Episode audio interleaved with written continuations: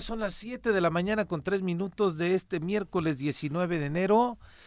Y pues bueno, soy Pepe Montes, les agradezco mucho que nos acompañen el día de hoy aquí en el Choro Matutino. Estamos transmitiendo en todo el estado por el 103.7 de su FM y Radio FM. Y desde luego también, como ya es costumbre en estos ya 19 años, eh, porque este es el año 19, a través de las redes sociales del Choro Matutino, por Facebook, por YouTube y desde luego también por Radio Desafío, que es la plataforma en donde nos pueden estar escuchando. Ahí sí, en cualquier parte del mundo, si usted quiere, eh, pues pasarse un buen rato, dos, dos horas, dos horas nada más para poderles informar, platicar, debatir, comentar lo que lo que acontece en el estado de Morelos, desde luego en el país, pero también, desde luego, también hay que entretenernos, porque además con esto que está pasando, Juanjo, pues hemos estado con unas semanas con bastante agobio de lo que sucede en el estado de Morelos. Juanjo, ¿cómo estás? Buenos días. Aquí estoy, cabrón. ¿Cómo es eso? Aquí estoy, cabrón.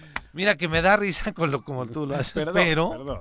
Hay que verle un poquito. acá no no, no me escucho.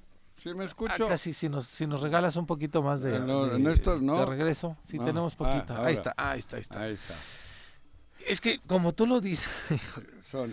pero es que acabo de verlo, yo no había visto ese video ni ese audio. El pobre ya está desquiciado, cabrón. Me parece Ve en qué, completamente en qué lugar. manos está el Estado. Digo, yo cotorreo, pero no puede ser. vamos. No. Digo, es, es lamentable lo que se está viviendo sin, to- sin cabeza, sin... En fin, pero eh, así, así, esto es el karma, esto es la penitencia. Eh, todo proceso de curación, de sanación, tiene momentos difíciles. Híjole, y Juan, yo pero- creo que Morelos está en ese proceso de sanación. Ah, está en- Morelos. Morelos, Ah, yo pensé Morelos. que hablabas del gobernador. no, no, no, no, no, no, no. Él, él, él, él es el virus. No, no. Es que es terrible. Por eso te digo, pero así ocurre siempre.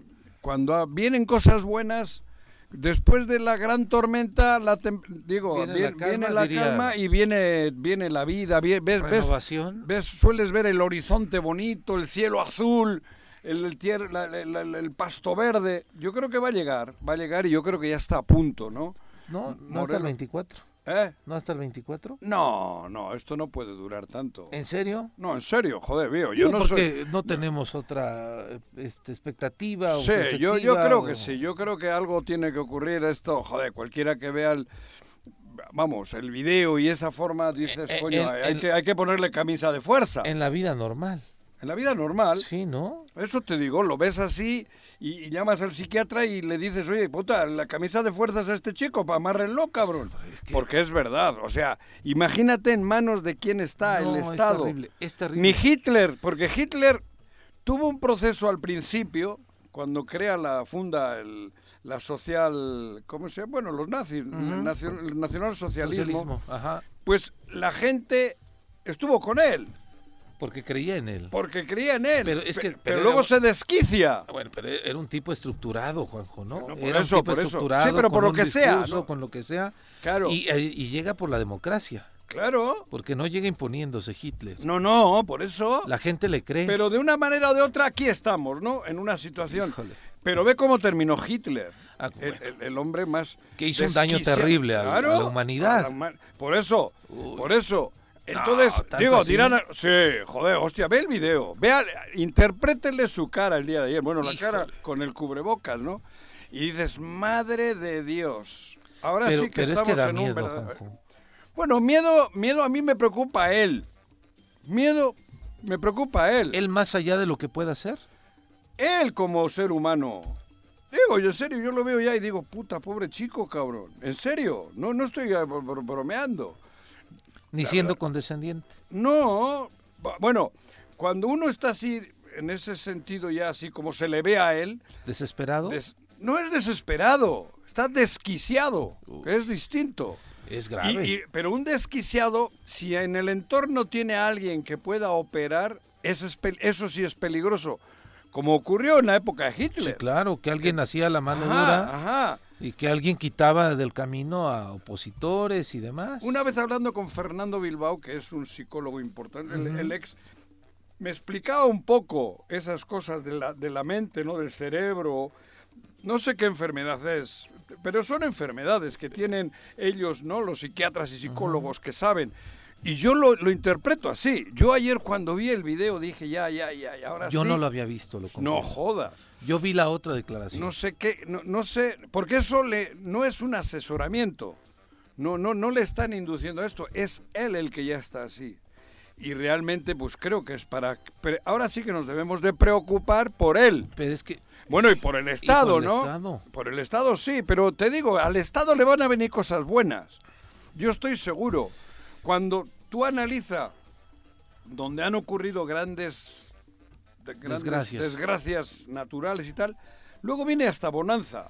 pero, pero es que no, no, no, igual no, no nos va a tocar No, ver. O, el, el problema Bueno, sí, cabrón, ojalá, no, carajo, no, sí, cabrón, no Oye, pero es que el estado de Morelos tiene desde. Carrillo Lea una severa crisis de progreso. Pero de ¿cuándo has visto, en, en- recuerda tú, Y no- pero los no últimos gobernadores del país, del país? Recuérdame una actuación semejante. Digo, no, no, en serio. No, no, no, no. Hoy Alguien. verdaderamente sorprendido y no estoy exagerando ni le No. estoy actuando, ¿eh? No, no. Y mira que, que acabas de llegar, o sea, ni siquiera tuvimos tiempo de comentar No, nada. a gran detalle lo que pasó en este video. O sea, me lo enseñó este la producción porque yo me quedé con el de ayer donde dijo, aquí estoy, no me muevo, no me van a mover y a donde tope.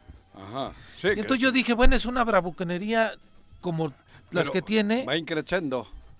De, de- de que dices tú, aquí Sí, en el barrio decíamos al topón, ¿no? Como en el, el- en el fútbol. Exacto. En el pasillo, cuando Ahí la nos pelas, güey, Ajá, cabrón. exacto. Tú también a mí. O en la cancha y- nos vemos y me desquito ahí. O a la salida del partido, ¿no? Con Que ese le video, escupes a uno, que, típico también, ¿eh? con ese video me quedé, Juanjo. El de ayer. El de ayer, el, el- el- el que pasamos incluso en el informativo, sí lo tenemos, pero mira, antes de ir para allá, Ah, bueno, sí, no. porque lo que yo te, te quiero decir es, estamos inmersos también en este tema de discusiones entre la clase política o la clase no política, porque el gobernador dijo que no es político, todavía lo sigue diciendo. Él, dice, ¿no? Él dijo que no es, él es ciudadano. Sí, claro. Pero tenemos, Juanjo, hasta ayer, sin contar los de, los de hoy en la tarde, ¿eh? 46 asesinatos Joder, y lo de en el estado de Morelos. 46 asesinatos. 46 Lo que va de asesinatos, tres mujeres, Lo que va de año. lo que va del año. En ¿Y estos un niño 18 ayer, o qué- días. ¿Qué, qué leí ahí en el Un chorro niño de 6 años ayer No, en Tlaquiltenango. ¿Qué, ¿Qué nos está pasando? Que yo decía, Sí. ¿qué tienes que tener en la cabeza, en el corazón? ¿O qué no tienes que tener en la cabeza, en el corazón?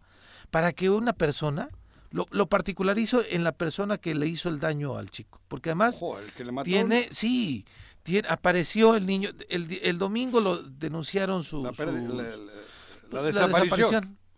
El alerta Amber la emite la fiscalía el lunes en la noche, eh, martes, lunes en la noche. Ajá. Y ayer aparece el niño de seis años con huellas de violencia. Entonces yo digo, mira, y me acuerdo del Sí. caso de la niña, ¿te acuerdas? La de la Carolina, Sí, joder, donde entra cabrón. otro también Ajá. animal, porque no puedo calificarlo de otra forma, la viola y la mata en su casa. Pero no es solamente el acto de este personaje, sino qué nos está pasando como sociedad. Como Juanjo? humanidad, ¿no? Como, sí, como ¿Y qué nos está pasando que Pero- también seamos indolentes de que tenemos 46. 46 asesinatos, 46 muertes violentas en nuestro estado O sea, al día 18? el día 18, el do- más que el doble. Tres O cada sea, día. Tres diarios, güey. Y, En y un estado chiquito, en un estado tan pequeño, Juan. tan pequeñito como este. Y que nos parezca, pues parece que es normal porque no nos indigna, Eso es, es- joder. porque no nos sorprende. No, porque estamos inmersos en esta mamada, porque es así, perdón, estamos inmersos en, en, en esta porquería, todos, porque parece que nos es como una telenovela que la, llega la hora y la pones y ahí estamos todos delante del televisor. Parece que estamos viendo esta pinche telenovela entre el gobernador Cuauhtémoc Blanco, bueno, entre Cuauhtémoc Blanco y el resto, ¿no? Es sea. una por eso, cabrón. Eso es en una pantalla lo estás viendo y alrededor están ocurriendo tragedias ¿no? Terribles. Pero joder, lo del niño ese de seis añitos, ¿eh? No me jodas. Mira, tras conocerse este martes de que el niño no, Ricardo no jodas. Es que los que tenemos hijos, es terrible. no mames. O sea, pensar que a un niño de seis años ¿Alguien le, puede hacer han- esto? le han- le han hecho daño y le han matado, cabrón. Es terrible, Juanjo. Sí, no el menor de, de seis años desapareció el domingo en el barrio de Tlayehualco, de la cabecera municipal de Tlaquiltenango. Ajá. Los padres denunciaron la desaparición el lunes Joder. y aunque la comunidad apoyó en la búsqueda, no hubo resultados favorables. Vaya, vaya. Este, marque- este martes, la Fiscalía Especializada en Desaparición Forzada de Personas de la región surponiente confirmó que la noche de este lunes fue localizado el cuerpo sin vida del menor sobre el camino de terracería a Palo Grande, poblado de Moyotepec, en el municipio de. Ayala. O sea, desapareció en Tlaquiltenango y apareció en Ayala, que es el municipio, pues que está a un lado de, de Tlaquiltenango, que es el municipio más grande del estado. Ayala.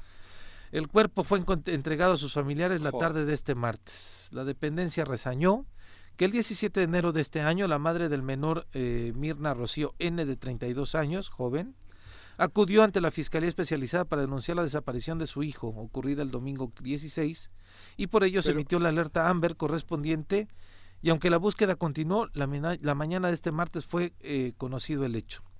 Se generaron varias versiones acerca de este caso, no confirmadas por las autoridades. Vecinos y amigos de la familia se enteraron que había una reunión en la presidencia municipal de la localidad con diputados locales, por lo que se organizaron para manifestarse y exigir justicia.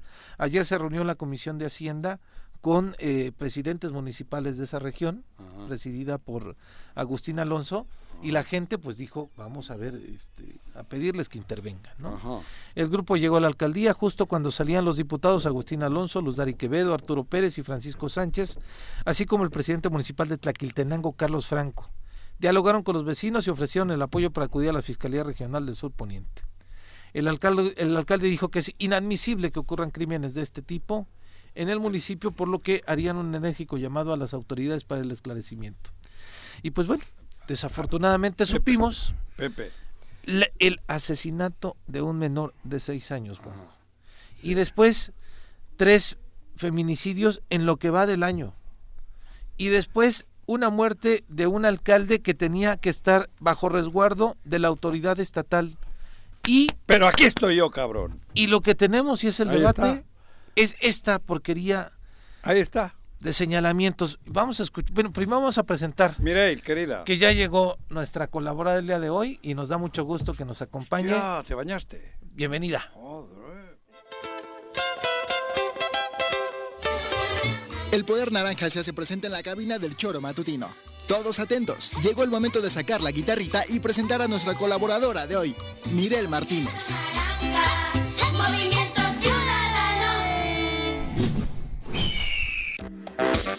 estás, Mirel? Muy buenos días, ¿cómo están? Qué gusto verte. Mire, Pues igual, querida. igual que ustedes, ¿no? En la indignación profunda de todo lo que está pasando en el Un, estado. un menor de edad, caray.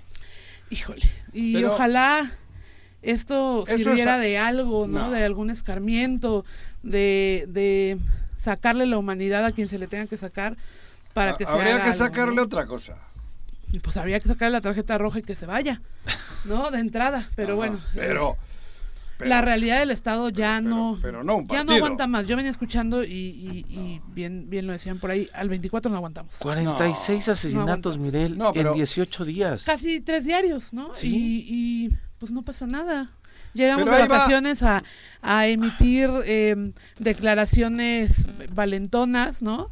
Declaraciones infundadas. Aquí estoy, cabrón.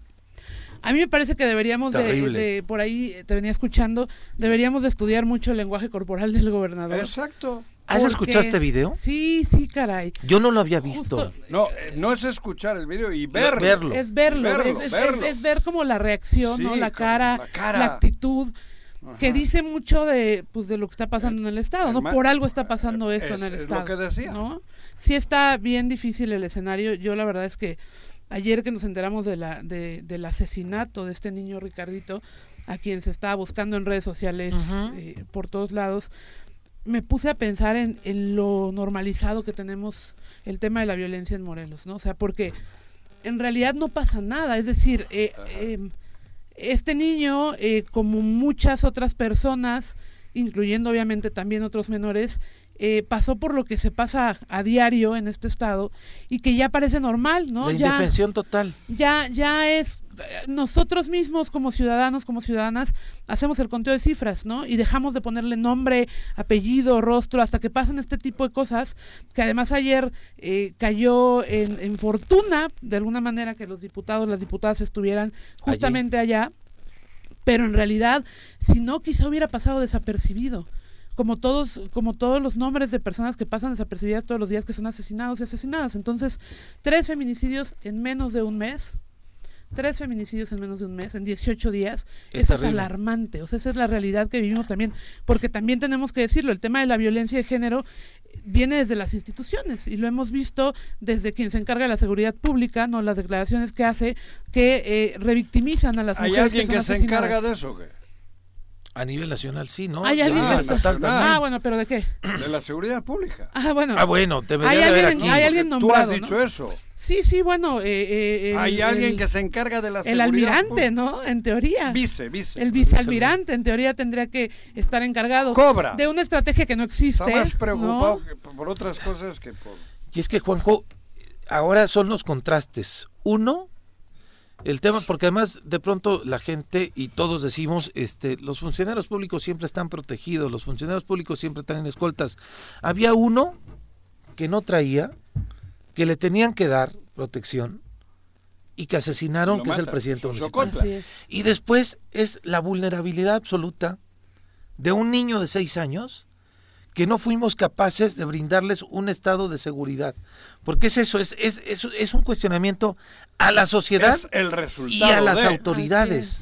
Es- Pero pero si son el- los dos los dos polos Si el que le hizo eso hubiese sabido que... que se le este- castiga. que claro, que, que, Que aquí sí hay que justicia, sí hay que hay ley.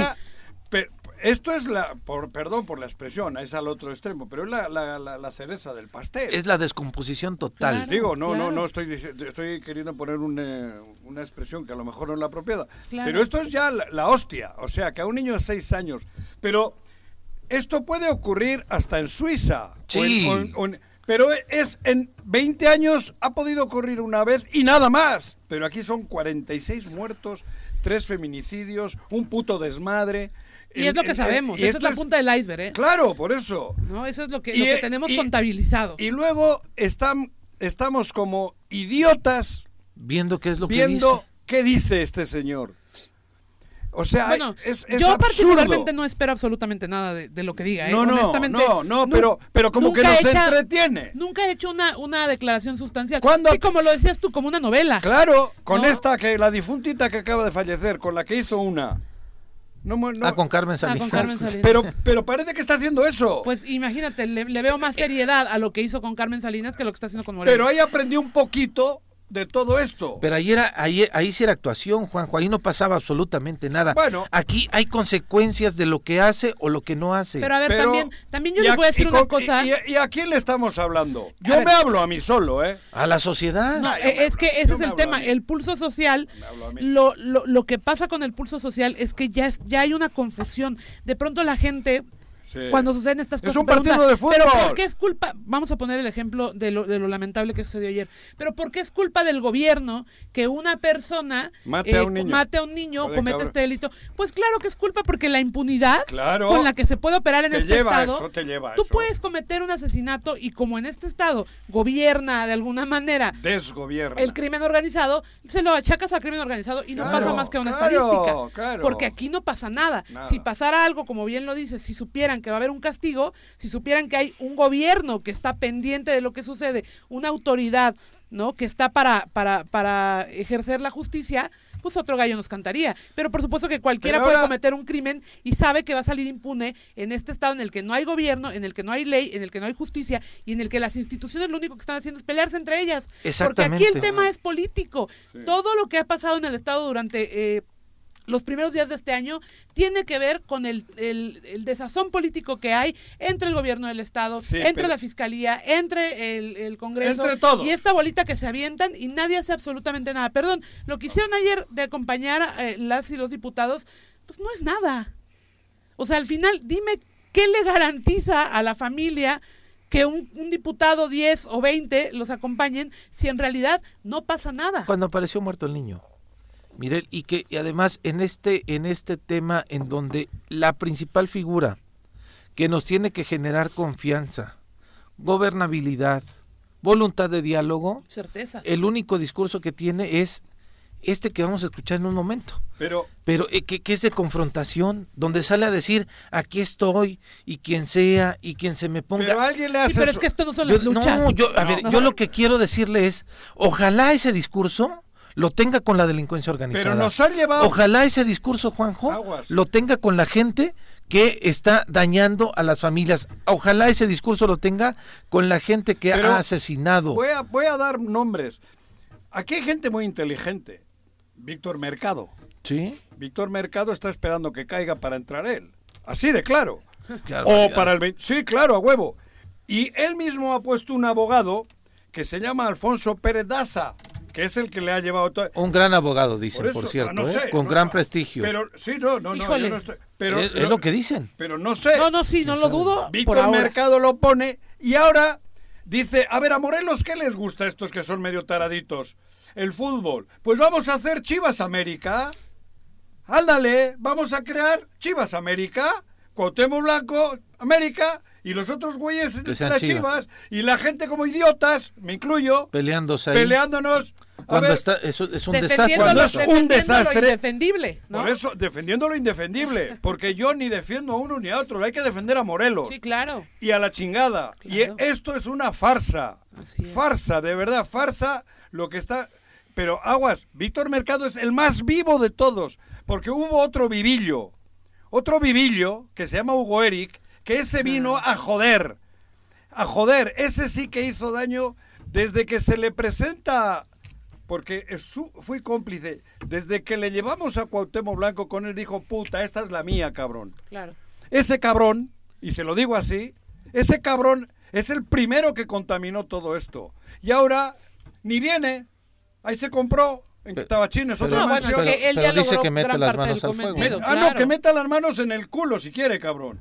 Es, es que estoy enojado. con- ese es el, el- el mayor Mira, daño. Yo creo que meten las manos, las manos al fuego en El proporción en la que es un en la que verdadero pudieron bandido. meter las manos al saco de dinero. Entre más metiste Ese. las manos al saco de dinero, Chécale las casas las que manos tiene al en fuego por esas Acapulco. personas. Sí. ¿No? Esa Las- es la verdad. Claro. Claro, e- y el señor logró Y- uno y- de los cometidos que era hacerse millonario. Claro. Porque en este estado Claro. se han hecho millonarios el Claro. hermano, el tío, el, el manager, el, amigo.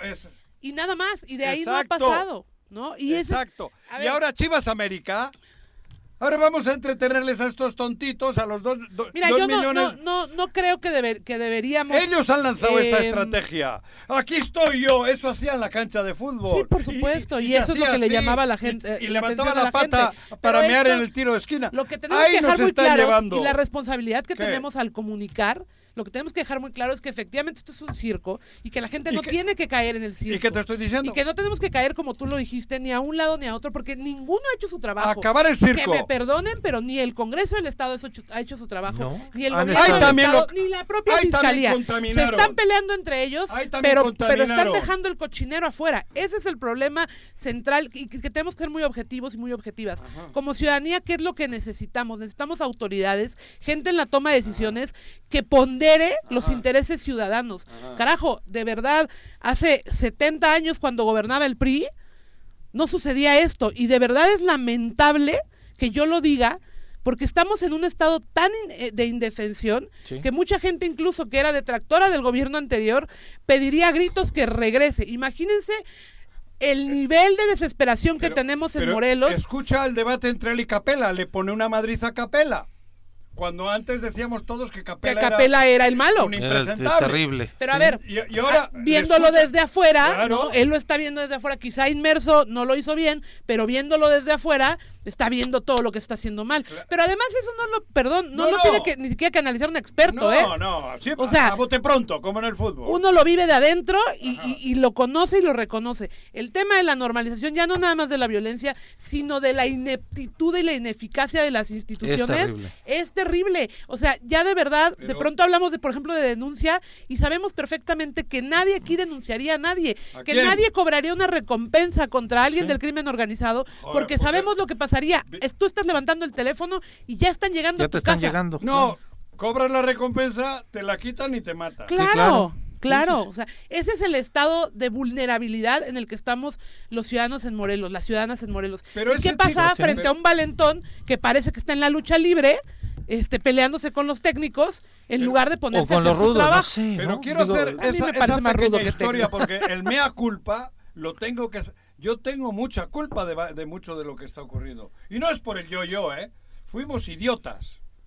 Cuando que- queríamos el bien, provocamos el Yo mal. no lo Pero dije. Algo la ca- ¿eh? Hubo gente que votó, Juanjo. no- digo, no, No, no, sí. Pero bueno, bueno, pero- ellos no conocían el contexto claro. como lo conocían quienes Claro. estaban en el círculo rojo. Y hablo de Hugo. Eric otra vez. Ese es el más maquiavélico. Ese sí que es, tiene la cabeza de Hitler. Ese. No, mira, que, que recuerda Ese que, señor, si lo ven, me lo saludan. te- recuerda que Hugo Eric, sí. además está le mencionado- empina. Mira, San, pero no por- se trata, fíjate. no se trata de buscar culpables. Al final podríamos No, sí, buscar no, a, los, sí. a los hermanos que lo contrataron, al partido que lo, ¿sabes? No, yo, yo hablo de mí. No, no se trata de Hablo buscar de mí. culpables, se trata de buscar soluciones. Ok, Pero ya entendimos para- quién lo trajo, ya para saber que la solución ¿Qué tienes que vamos a conocer el origen ¿Pero qué también. vamos a- no, pero ni siquiera es el origen, es el problema.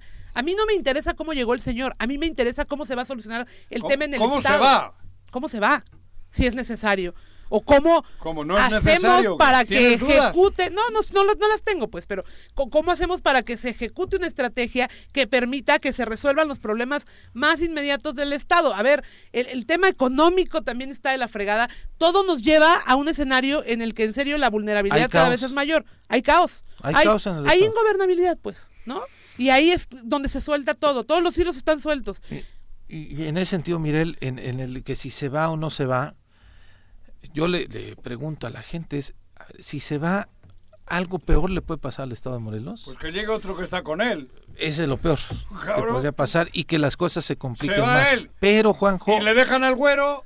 no, terrible. No, bueno, es que No, te- es es erradicar a ese ¿Eh? equipo. Es impresentable. Pero así está. Ese, Uh, es, tam- ese Pero a ver, es muy ¿para quién, vivo. ¿para quién es impresentable? Joder, ¿para, Para- qué? Para el círculo rojo. Claro. Para el círculo rojo. El problema es que allá afuera, donde está la ciudadanía, no llega la misma información. ¿No? Ni siquiera, muchas, muchas personas ni siquiera saben quién es. Claro, Y no, probablemente claro. con una buena estrategia de comunicación, Que sabe persona hacer. puede llegar al cargo. O sea, seamos muy sí. realistas, porque nosotros hablamos desde nuestro contexto, Claro. donde nos enteramos de cosas porque conocemos a alguien. Pero en la realidad, La masa- allá afuera, la gente que vota No, es terrible. no lo sabe. Y una buena estrategia de comunicación basta para que cualquiera llegue. Ahora- Ahí está Cuauhtémoc. Al interior del gobierno ya se está hablando de un posible sucesor. El güero mercado. Dios mío. ¿Cómo? ¿Quieres que me la he inventado o qué? No, no, no, pues es ¿Me que... ves a mi cara de.? No. Oye, claro No. que es él. Pues- Les pues- falló pues Argüelles. Digo que Claro. le mando un abrazo, creo que está enfermo. Sí, sí, sí, Argüelles, y está un poco ánimo, delicado cabrón. de salud. Pero claro que se sabe. Es, es, es lo, que- lo que te estoy diciendo. Qué barbaridad. Cabrón, a Sanz lo eliminan. O sea, ya no es su candidato a gobernador, ya es que, que lo pueda suceder. claro, lo, lo puede suceder ahorita ya. El mercado es muy vivo. Sí, claro. Mercado le está diciendo, no, no, tú no, va a ver al va". Sí, claro, Y pues él, toma. él es el, él es empresario. Claro, él él es es el el que sabe de dónde sale el cash. Y a Cuauhtémoc Blanco le, le adornas con dos carajillos y va, cabrón. Qué horror. Digo la verdad, joder.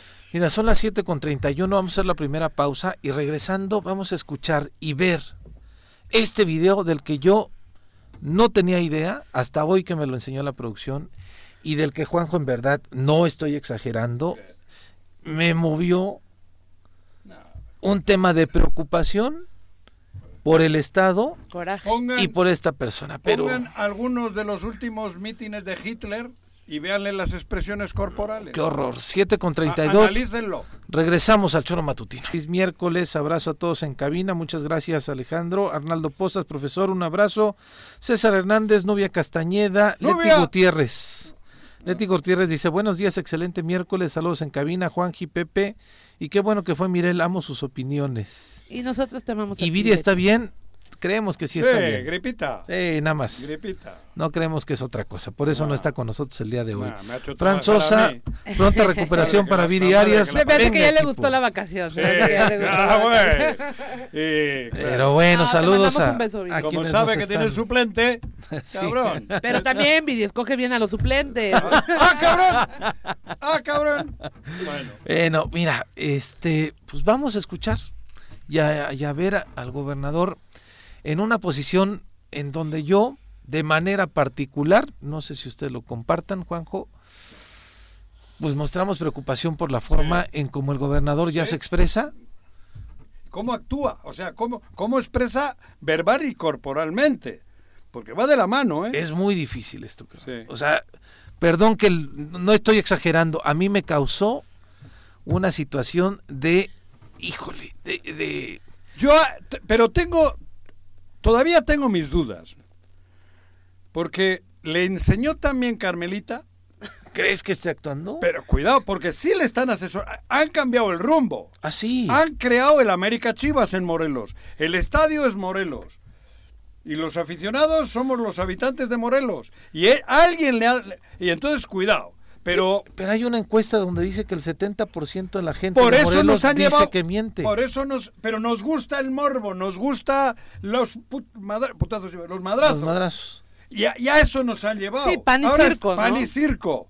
Estamos entretenidos con este pan y circo mientras Morelos se desangra. Mira. se muere de hambre, se muere de enfermedad, se muere de todo, cabrón. De violencia. Pero yo creo que estás entretenido muere- tú. exacto, O sea, ¿eh? insisto, creo que ¿Qué? estamos entretenidos pocos. O sea, Yo y, estoy y- y es un círculo inmediato que, que, que, que- que vemos y que volteamos, que está viendo la novela y que está muy pegado.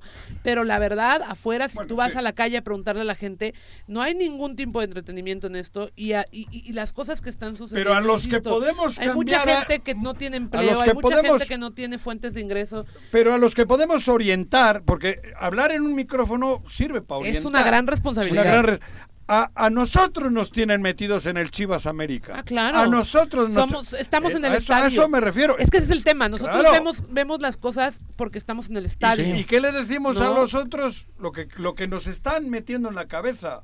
Esto es una actuación...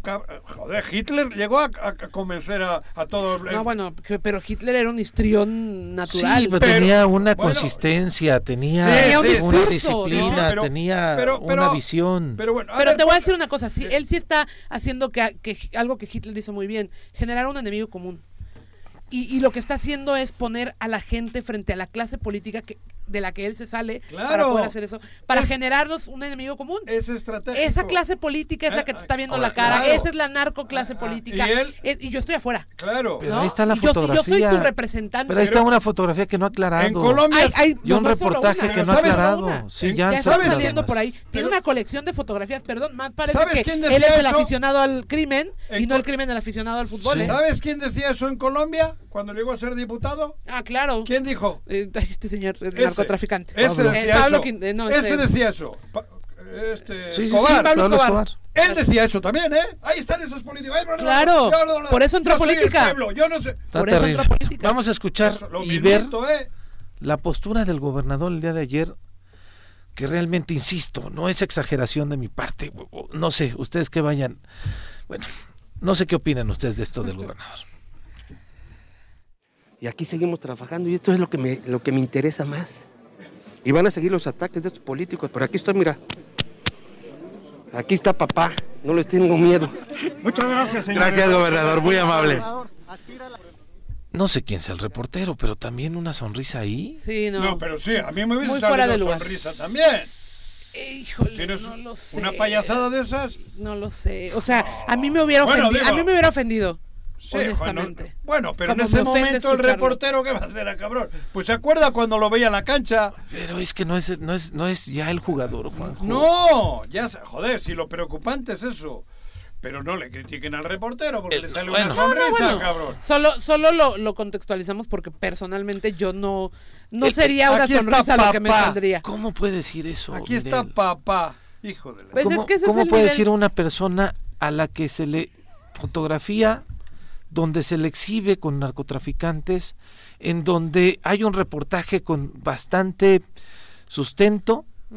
¿no? No, no puedo yo criticar a Rivelino, ¿no? Es un report, es un es un periodista de bastante experiencia, Rivelino Rueda del Sol de México. Pero todos en la Pero. República, menos en Morelos, todos dicen algo parecido. Sí, Juanjo, pero no, hay un medio nacional que haya... Yo, A ver, imagínate, han, han imagínate a. Carrillo Lea diciendo, aquí está papá. Pero- Imagínate pero- a Sergio el- Estrada el diciendo aquí, que de pronto que es Sergio que- Estrada dijo de la bragueta para adentro no se metan conmigo. delicado también, ¿no? Porque se le relaciona, en aquel momento se le relacionaba con la hija del azul. Pero no delicado, o sea, el fondo de, la declaración no, no me parece delicado, ¿no? Señor gobernador, yo no voté por usted. Pero yo no quiero aquí está papá, yo quiero un gobernador que se preocupe por lo que está pasando el Estado. Pepe, este es... No quiero uno que nos estemos confrontando esta es solo una parte del discurso. no se metan en esa dinámica de América Chiva. Pero a ver, a ver, escúchenme. Esta sola, nos están llevando. Este es un cachito del discurso, es decir, es, es hacia donde va el discurso. Yo no creo que han cambiado la estrategia. Yo creo que, que el discurso ha ido increciendo porque así lo, así lo ha meritado el contexto. A ver, eh, ahorita dijo aquí está papá, pero hace unas semanas cuando, cuando salió Cuernavaca, o bueno, se, se anunció que Cuernavaca salía del mando coordinado, el a ver cómo les va, eso es igual de grave, ¿eh? Amenaza. Es igual de grave porque es una amenaza. Y las veces que, que, que les ha dicho narcopolíticos a quienes ha querido sin fundamento alguno, porque con qué cara, ¿no? Cuando ahora tú estás en el mismo escenario, vienes a decir eso. A mí no me parece que haya cambiado el discurso, a mí me parece que ha ido creciendo conforme se ha ido sintiendo eh, acorralado con la ah, situación. Es eso, es un animalito acorralado, ¿no? Que entre más se acerca eh, el otro animal, ¿no? Más se siente amenazado y más patalea. Esa es la verdad. O sea, yo no veo un cambio de estrategia, perdón. Y, yo no veo a alguien que esté actuando, veo a alguien que es así de inescrupuloso en su vida diaria. O sea, eso es lo que más me da miedo. Si él estuviera actuando, pues es una actuación, es un personaje. pero a mí me parece que, la persona. de las dos cosas son preocupantes. a mí me parece que la, reacción de, la persona habla em, mucho del tipo de persona. Es que yo comencé diciendo que para mí, verle ayer en esa que. Papá, lo relacioné con como las de Hitler. No, no son actuaciones. Pero luego también sé que atrás lo manipulan. Porque es muy fácil de manipular. Sí, pero lo, único que hacen es picarle la cresta. es decir, sacar, al verdadero y al final, el que trae adentro. Y, Víctor Mercado se quiere alarmante, Porque es una persona visceral, es una persona que no toma decisiones con la cabeza, sino con el estómago. Y por eso es que está tan convulsa la sociedad en Morelos, porque sus decisiones han sido tomadas desde el estómago, desde lo que él siente que es bueno para él y desde esta autodefensa que se ha creado de todo el contexto político que hay a su alrededor.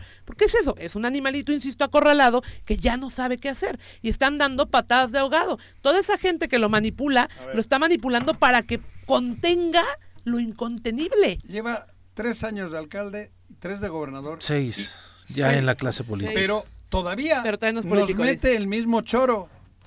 Lo dice Juanjo, pero yo no creo que le crea a la gente. No, pues ahí hay, encuestas. pero sigue pero, a ver, es que eso... ¿Qué otro guion le compras? Bueno, pero cabrón, ¿y la gente? Y la clase política. ¿Y la clase política? Y quien tendría que estar haciendo partidos políticos. Y la iglesia. Y el obispo. La iglesia está coludida. y los pastores. Y la madre superiora y, los de, sí, sí, claro, claro. todos los organismos. Bueno, hay, hay un paso que le ha ido bien, ¿no? Hugo Eres Flores, delegado del gobierno federal de Morelos, expresidente de los desaparecidos partidos Encuentro Social, Encuentro Solidario, así como mentor político del gobernador morelense. Este es un reportaje también del Sol de México. Incrementó más de cinco veces su patrimonio inmobiliario del 2017 al 2020. Salió ayer, sí, ah. con la adquisición de dos casas. La primera con un valor de 4 millones 750 mil pesos, la adquirió el 28 de junio del 2017 cuando se, se desempeñaba como líder nacional de encuentro social. La segunda, con valor de 5 millones de pesos, la compró el 27 de marzo del 2019 cuando ella era superdelegado federal de la Secretaría del Bienestar en Morelos. Diciembre del 2018 a noviembre del 2020 fue cuando estuvo en el cargo y menciona esta publicación, según se desprende de su última declaración patrimonial presentada al momento de concluir el encargo. Antes de la compra de ambas viviendas pagadas al contado, pagadas al contado. El patrimonio inmobiliario del ex pastor evangélico consistía en un departamento comprado a crédito de 190 metros cuadrados y valuado en 1.800.000 pesos que adquirió el primero de abril del 2004. También un cajón de estacionamiento de 24 metros cuadrados que adquirió un mes después de el primero de mayo del 2004 valuado en 293 mil pesos. En resumen, en tres años su patrimonio inmobiliario pasó de 2 millones a 11 millones 843 mil pesos, es decir, creció 5.6 veces más. A pesar de que Flores Cervantes inició su trayectoria en la Administración Pública Federal en el año 2000 como coordinador de asesores políticos e internacionales del entonces presidente panista Vicente Fox Quesada, fue hasta agosto del 2007, ya en el gobierno de Felipe Calderón, cuando presentó su primera declaración patrimonial con datos públicos sobre sus percepciones salariales y propiedades. En esa declaración de conclusión como oficial mayor de la Secretaría de Medio Ambiente y Recursos Naturales, cargo del que fue separado por falsificación de documentos, con el propósito de engañar al presidente de la República e inhabilitado por la Secretaría de la Función Pública para ocupar alguna plaza en la Administración Pública Federal hasta el 2000, Hugo Eric Flores registró como único bien inmueble un departamento a crédito comprado el 3 de junio del 2004 por la cantidad de 2 millones de pesos. Cuando regresó al gobierno federal, ya como superdelegado de la administración de Andrés Manuel López Obrador, el ex líder del PES incluyó en su declaración inicial la adquisición del departamento y un cajón de estacionamiento eh, y la casa de cuatro millones setecientos mil pesos que compró cuando dirigía Encuentro Social y otra vivienda adquirida el 14 de diciembre del 2010 sin que se hiciera público su valor. Eso es parte de lo que menciona. Y mencionan la casa de, Tabachines. Tabachines 203. Esta vivienda... Esa casa cuesta más de 10 millones. ¿Mm? Y las dos de Acapulco, más de 40 millones. La de Tabachines está como 5 millones de pesos. Mis bueno, va, cinco. Según esto, eso te cuesta un terreno en Tabachines. Según datos del Instituto de Servicios Registrales y Catastrales del Estado de Morelos, se ubica en la en la zona residencial de Tabachines. 203. Ahí vive. No, ahí no vive. Ahí compró una casa. Dicen que, que y dos en Acapulco. Que pero dicen que la compró con otro nombre, con el nombre de Jaime Ortega Condey. Jaime creo que es uno Ortega. de colaboradores. Es lo que está mencionando aquí este este esta vivienda, pues, según eh, datos nadie, del nadie se enriquece ilícitamente Instituto de Servicios Registrales Catastrales del Estado de Morelos, se ubica en la zona residencial del Club de Golf de Tabachines. Y Flores Cervantes se la compró a un particular, ah, se la compró a él, perdón, a Jaime Ortega. Pero es su casa que está aquí valuada en 5 millones de pesos. Y a que me quedo corto si, si hablamos de 10. Bueno, pero a ver, independientemente de cuánto cueste, por eso, no hay un este mexicano, una mexicana promedio que gane en tres años ni siquiera para pagar una décima parte de, lo que él creció en, pero deja que le haya tocado el, loto, la, la, la, lotería, la chingada. No, pues le tocó la lotería de, encontrarse con Cuauhtémoc Blanco, ¿no?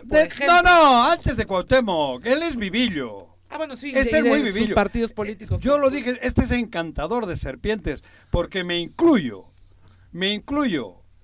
¿Te, te encantó? Yo como pseudo periodista, porque me doy por aludido, como pseudo periodista, sé su verdad. Y eso le caga al güey. Aquí a, Sí. Lo primero que hizo es lograr que Sanz y yo tuviésemos pedos y lo logró. Es muy vivo. Por pendejo yo y luego, y luego, no claro, y luego le barre a Sanz. Él le crea el primavera esa, él. Él le crea. Él es el que lo denuncia. Él, no, él, arma la, la, chingada esa de primavera. Él. Y me consta. Yo no ando con mediateces. Me consta. Él le armó a Sanz. Y, inteligente, porque entre Cuauhtémoc y el resto estaba siempre Sanz, para bien o para mal. Logra eliminarle a Sanz y hay ahí empieza el imperio de él y de su hermano y de todo, y el otro y el otro y del güero mercadito que va entrando. Ese fue la verdadera estrategia de ese señor, de Hugo Eric. Te lo dice con cariño el pseudo periodista.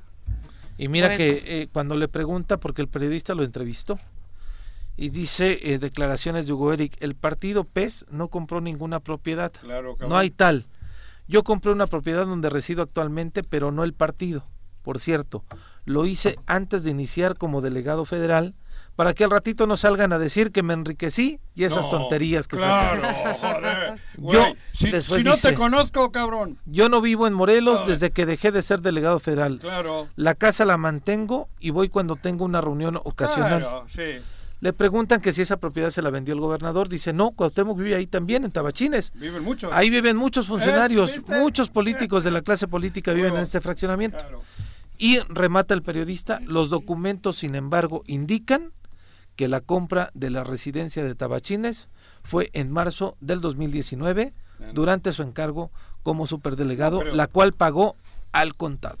Sí, pero dirá que no, que igual es de antes, como la reunión de Cuauhtémoc. No, pues dijo que fue antes, pero ya el, el Bueno, periodista pero le está claro. diciendo que no. Claro. Estas, estas declaraciones son menos creíbles que el gobierno de Pero Cuauhtémoc ve, Blanco, ve todo esto que nos, ha- que nos está tocando vivir. Por eso hablo yo ¿sabes de que pronto va a florecer, pronto va a amanecer en Morelos, verán. Ojalá. Yo no Va- sabía. Tiene que amanecer. Mira, florecer, ¿no? Porque no va a ser un flores por ahí. No. ¿Y para qué quieres? No, no. Que amanezca, Amanecer ¿no? en Morelos. Que Va a salga. amanecer. Oye, El pero, brillo de pero Morelos. yo no sabía Sí, que había sido inhabilitado, Juanjo. Yo tampoco. Pero además por, Mira, me estoy enterando falsificación de documentos. A mí me o sea, comentó de él una vez un Marcelo Ebrard. delito bastante A grave. mí Marcelo Ebrard Marcelo me lo dijo, conoce ¿Cuánto tiempo me lo dijo, cuídate de él. Me lo dijo Marcelo Ebrard. Marcelo lo conoce bien. Me lo dijo. Pero te digo que es un encantador, es muy vivo. Bueno, es pastor. Sí, joder, pero te agarra Sí. la flauta esa y ahí vas de güey. No, hombre. Ahí vas de güey. Y Pues- yo reconozco mi... No lo puedo creer de ti. Sí, José Arroz. parece, pero No es lo que... puedo creer de ti. Es en serio. Oye, Oye, pues ya ves cómo los estafadores te llevan, Sí, ¿no? sí, sí, por supuesto. Pues me llevó Y ellos son y profesionales de se la chinga. mentira. Él es el que le, le, le- le jode a Sanz. Él. Porque, de bueno, digo, para bien o para mal, eso ya es cosa de ellos, ¿no? Pero él elimina a Sanz para ser lo que hoy se está viviendo aquí. Claro, Es pues le pero estorbaba. ¿sí está cerca del gobernador todavía? ¿Quién? ¿Hugo Eri? Pues, joder, a distancia aquí no aparece por lo mismo que te dice, güey. Pero a distancia sí, porque es, es con Ulises, con Cristian Carmona, que ahí tienen unos tentáculos que son los que están manejando esto. Si él Es- dejó quien le operara, Claro. ¿no? El, el changarro. Oye, Argüelles ya está fuera del asunto. Digo, porque Argüelles no, no, no tiene nada que ver. Está en otras. Pero estos, todos estos. Bueno, ni Pablo Ojeda tiene nada que ver. Fíjate, y no lo estoy exculpando, ¿eh? Pero. Ahí no, está. no, no, porque no hay eh, manera sí, sí, de está. exculpar. El, el- No hay el- manera el de que calla. autor- No, no, no, por eso. A mí pero, no me gusta algo y me largo. Pero, sí, claro, güey, estoy diciendo, como lo hemos hecho.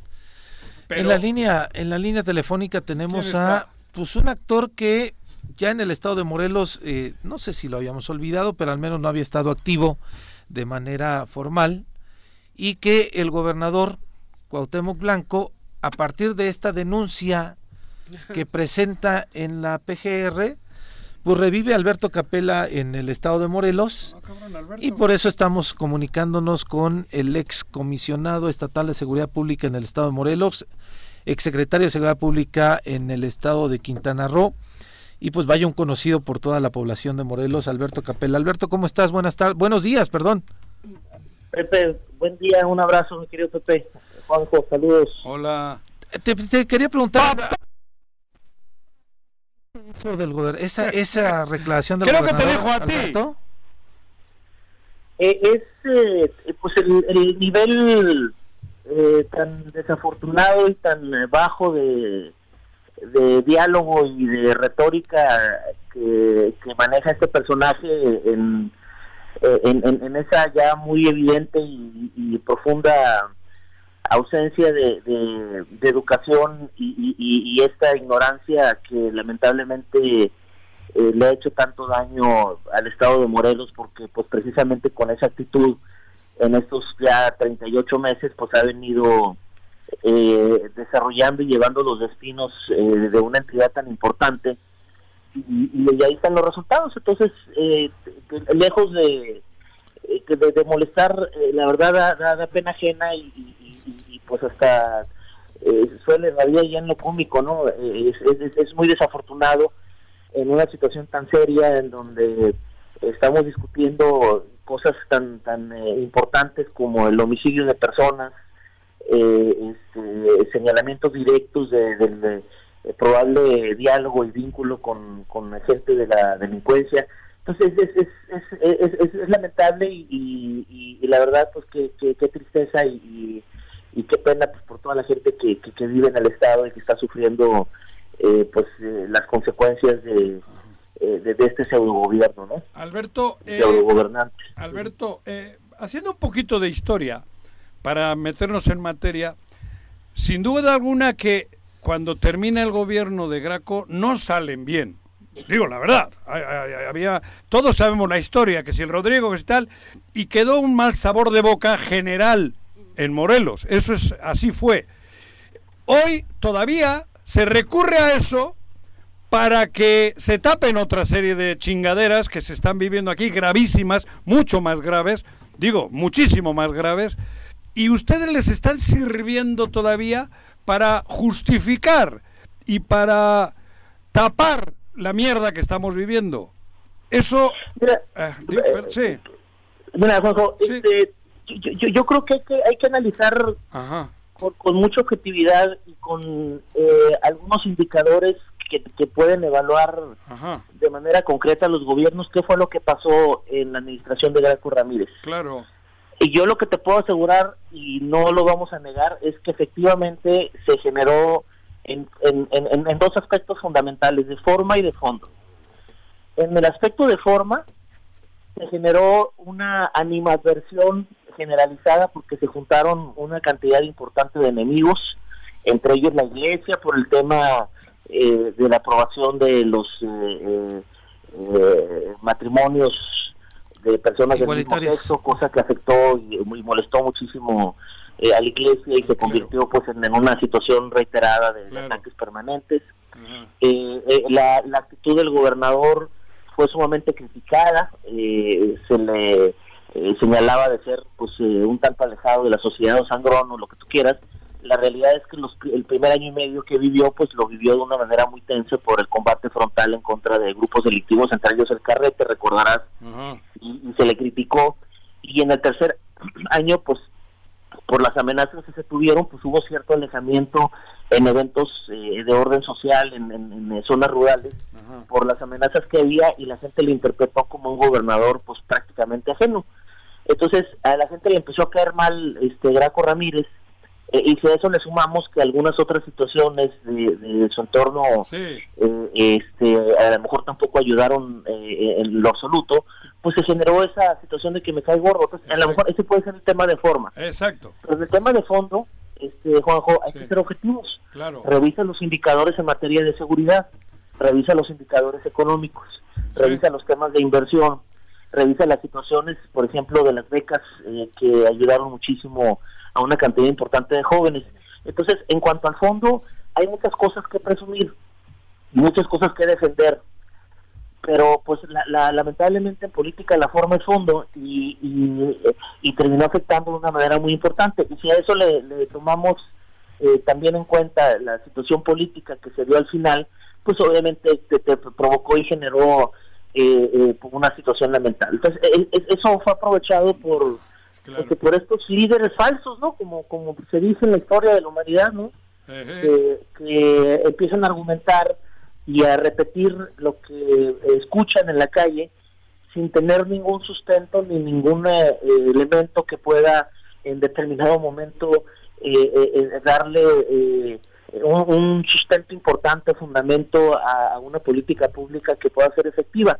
¿Y qué te provoca este desastre? Te provoca un virrey que se la llevan la pachanga, que se la llevan los restaurantes de la Ciudad de México, poniéndose hasta las trancas con sus amigos, que su mente gira alrededor del fútbol nada más.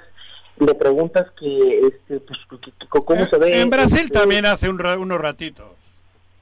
Que en Brasil también, no solo en Polanco, en Brasil también tiene sus lugares de ocio.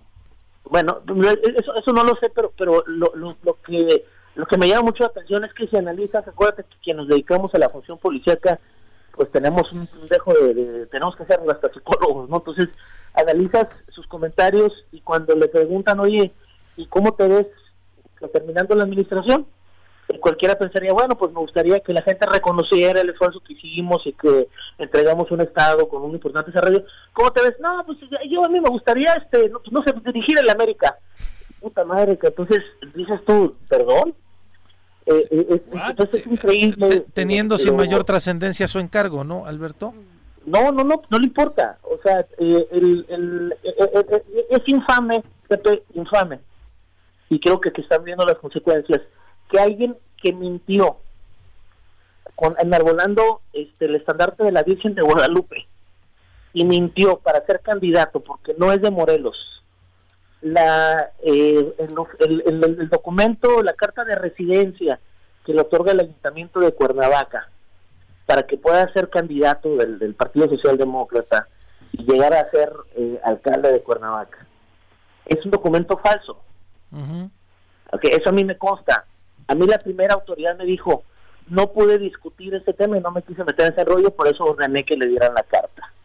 A mí me lo dijeron. Entonces, lo que parte de una mentira perversa e infame, pues va a terminar absolutamente mal. Entonces, tú quieres dialogar con alguien para que te diga, oye, ¿qué pasó en Sosocotla? ¿Qué es lo que está pasando con la diligencia en Huitzilac? Y te va a voltear a ver con cara de, ¿what? Sí, no pasa nada. No es su tema. Pero, no es su tema de él. Oye, Alberto, yo quería preguntarte, perdón, Juanjo. Tú estás, estamos comunicándonos contigo y estás en Tijuana.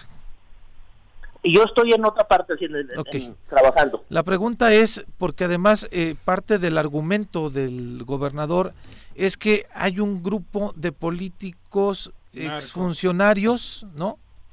Del pasado que se confabularon para iniciar esta guerra sucia. ¿Te has comunicado con alguien de Morelos antes? ¿Estás detrás de esta guerra sucia, Alberto Capela? Primero, yo, yo no creo que exista una guerra sucia en primer lugar. En segundo, efectivamente, en la historia contemporánea del Estado de Morelos, ha habido actores, particularmente en el sur del Estado, que han estado íntimamente relacionados con grupos delictivos. Esos actores fueron detenidos en la administración de Graco Ramírez y fueron señalados públicamente por su servidor. ¿Lo recuerdan? ¿Recuerdan de quién se trata? Recordamos que vimos que el gobierno del estado en la administración anterior colocaron espectaculares persiguiendo al carrete y mostrando, dándole a la gente la opción a que denunciara y además una recompensa por ello. Sí, entonces lo, curioso del caso es que estos actores, entre ellos Alfonso Miranda Gallegos, exalcalde de Amacuzac, el principal promotor del crecimiento de Santiago Mazarí como delincuente del 2009 al 2012 cuando fue alcalde y luego del 2012 al 2015 cuando fue diputado, época en la que me tocó confrontarlo. ¿Se acuerdan de, esas dos comparecencias en el Congreso donde hubo ataques? ¿Recuerdan los diputados del Congreso del 2012 al 2015 cuando decían, oye, este, le tenemos miedo a este cuate, viene y nos amenaza? Este, entonces, ¿se acuerdan ese, de todas esas historias? Ah, bueno, esa le tocó confrontarlas a un personaje que llegó en el 2014 a Morelos que se llama Alberto Capella. Y curiosamente, Alfonso Miranda Gallegos participó en la campaña de Cuauhtémoc Blanco para que fuera alcalde de Cuernavaca. Y hay muchas en internet, en las noticias, muchos señalamientos y discusiones cuando Alfonso Miranda Gallegos decía que había sido invitado por Cuauhtémoc Blanco para ser parte de su gabinete en Cuernavaca.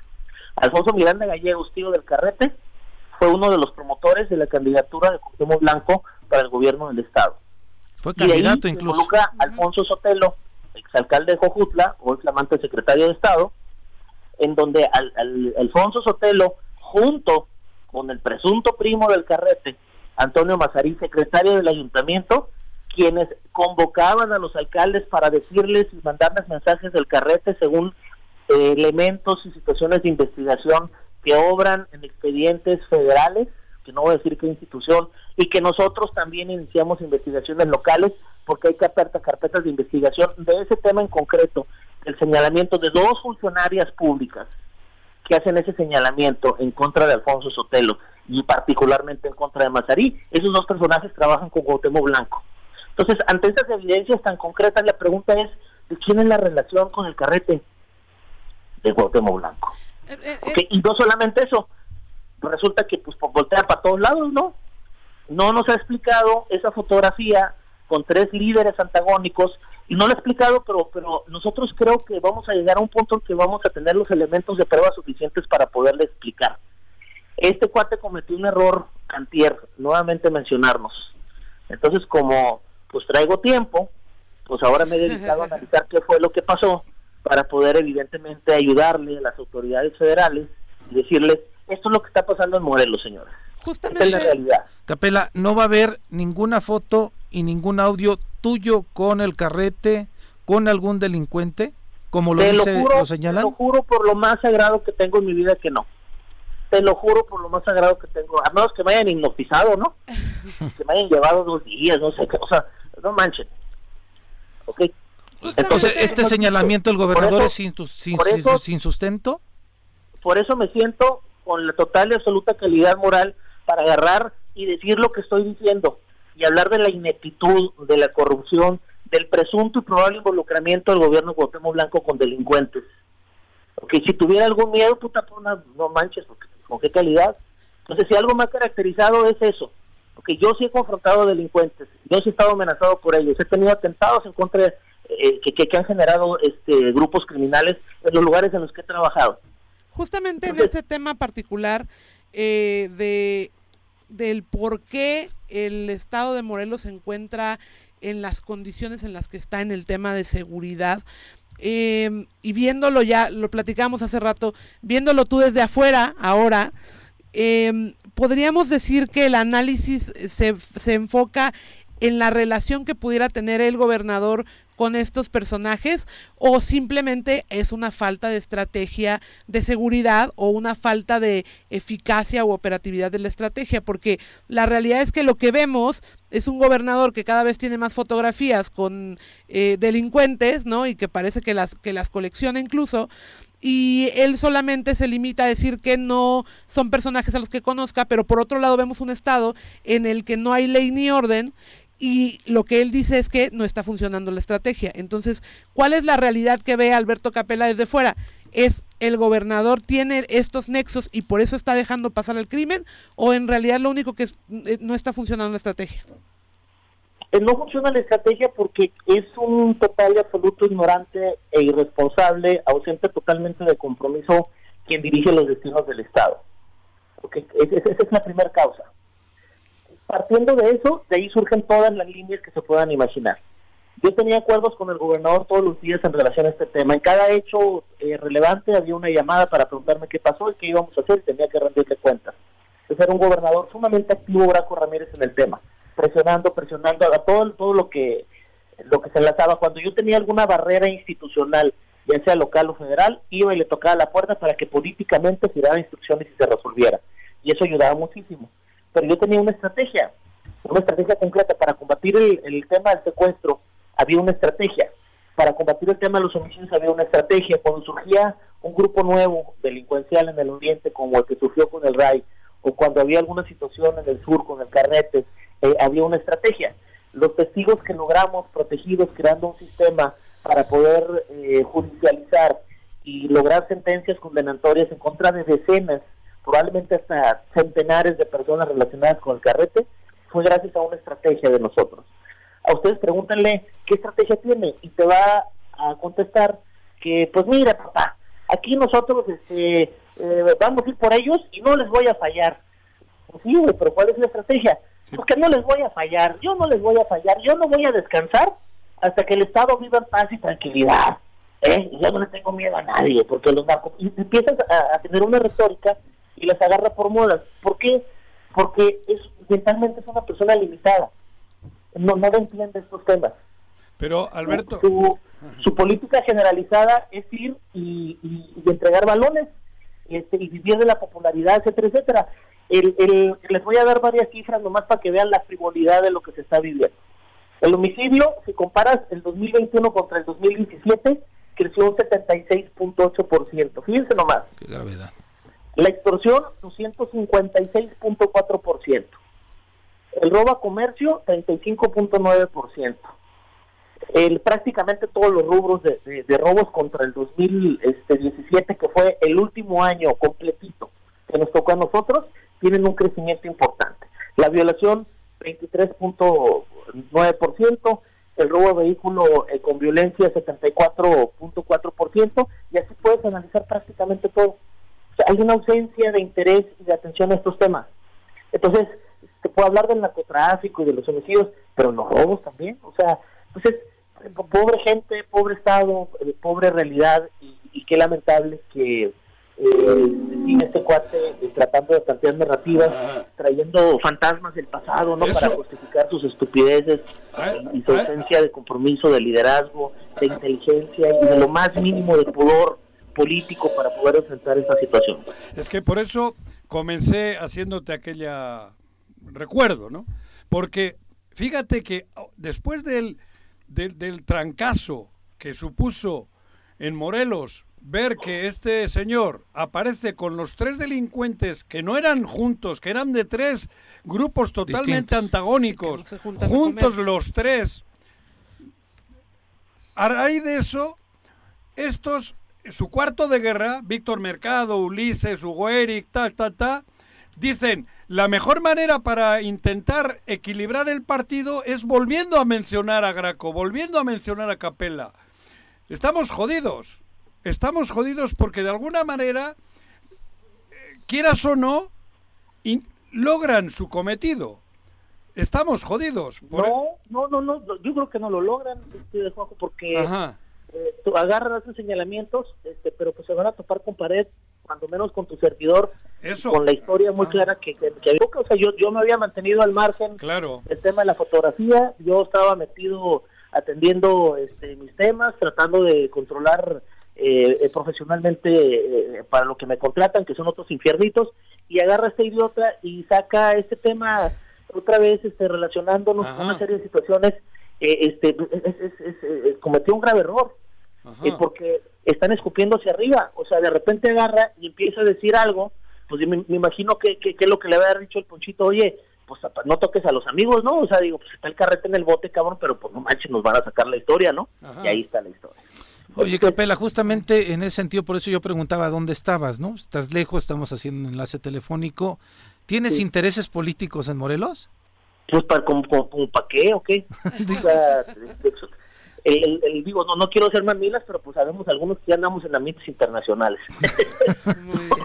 Es justamente lo que queremos contextualizar, porque, y, y nos preguntan ayer de pronto cuando, porque esta charla la íbamos a tener ayer, cuando publicamos que íbamos a platicar contigo, de pronto algunos cuentas, eh, pues unas que son reales, otros que no, pero ¿para qué lo entrevistan? ¿Por qué le van a dar voz? Decía, pues no hubiera pasado nada si el gobernador no hubiera mencionado a Capelas, no te hubiéramos llamado seguramente. Sí.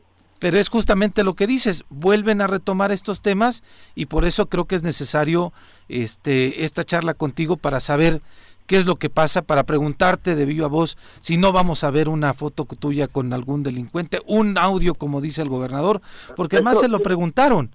Eh, Sí, ¿Puedes tiene tres demostrarlo? años- ¿Eh? Tiene tres años diciéndolo, tiene tres años diciéndolo. Si hay alguien que pudiera tener cercanía con Santiago Mazarí a través de estos actores, Ponchito, Antonio Mazarí, los actores que trae este, trabajando en el sur del estado, en Amacusa, es él. Y se lo voy a comprobar, es él. O sea, Y es- él es- que es una historia a la que vale la pena. criminales. Va- ¿Vas, ¿Vas a una vía legal, este Capela? ¿Voy a qué? ¿A una vía legal? ¿Tomar esto como una vía legal y no solo Eh, este debate de declaraciones? qué determinación y, y- y- y con qué fuerza lo vamos a hacer. No tienes idea. Si nadie lo ha hecho, si le tienen terror a Cuauhtémoc Blanco, pues le tendrán terror a algunos, yo no. Y a lo mejor los que tienen terror es porque tienen la cola sucia, yo no. Entonces yo puedo agarrar y enfrentar las cosas como debe ser. Es, es muy fácil agarrar y decir, es que me cae mal y yo pienso que se anda mal. Pues sí, cabrón, pero compruébalo. Y, la- y los hechos avalan totalmente lo que yo estoy diciendo. Las cosas están muy mal en Morelos. Exacto. No hay gobierno. Ajá. Por Este eso, cuate está Ajá. haciendo un desastre. sí, por eso Pero va a pasar, y además, y además como son coches, como son coches, pues al ratito van a salir N cantidad de cosas, nomás revisando el tema patrimonial del su entorno. De mí te acuerdas, de mí te acuerdas. por eso Pero hablando, este, como lo hemos hecho, este Juanjo, Sí. eh, ahora sí que con la truza abajo, que es lo mismo que calzón quitado, de- ajá, este, pues a ti te consta el nivel de corruptos que son, cabrón. me consta, sí. te consta. Me hice a un Te ladito. muchas historias de Cuernavaca. Me hice a un ladito precisamente por eso. Tienes, te tienes mucha razón. ¿Sí? ¿ok? Y no lo son niego. cochinos. Ajá. Totalmente de acuerdo. Llegaron eh, con el tu compa, el español, con un nivel de ambición verdaderamente impactante e impresionante.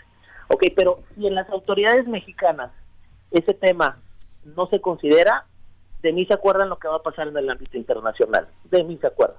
Ok, porque evidentemente, pues eh, sus cochinadas pues trascienden frontera, ¿no? Ajá. Ok. Aquí, la, la verdad, para terminar, creo yo, yo comentábamos que ellos se, se mueven bien en este ambiente. Han querido llevarnos al, al fútbol, ¿no? Y están generando un clásico Chivas América, que todos andemos como idiotas, como pendejos, viendo cómo pues cuatro o cinco de un lado y cuatro o cinco del otro lado se pelean cuando la verdadera historia es que Morelos está despedazado. Eso es la estrategia de su cuarto de guerra, del de él. Al, al, al, al pueblo pan y circo, ¿no? Exactamente. Sí. Ajá. Exactamente. Pues mira, va a haber mucho que hablar este, en, en, en los próximos días, en las próximas semanas.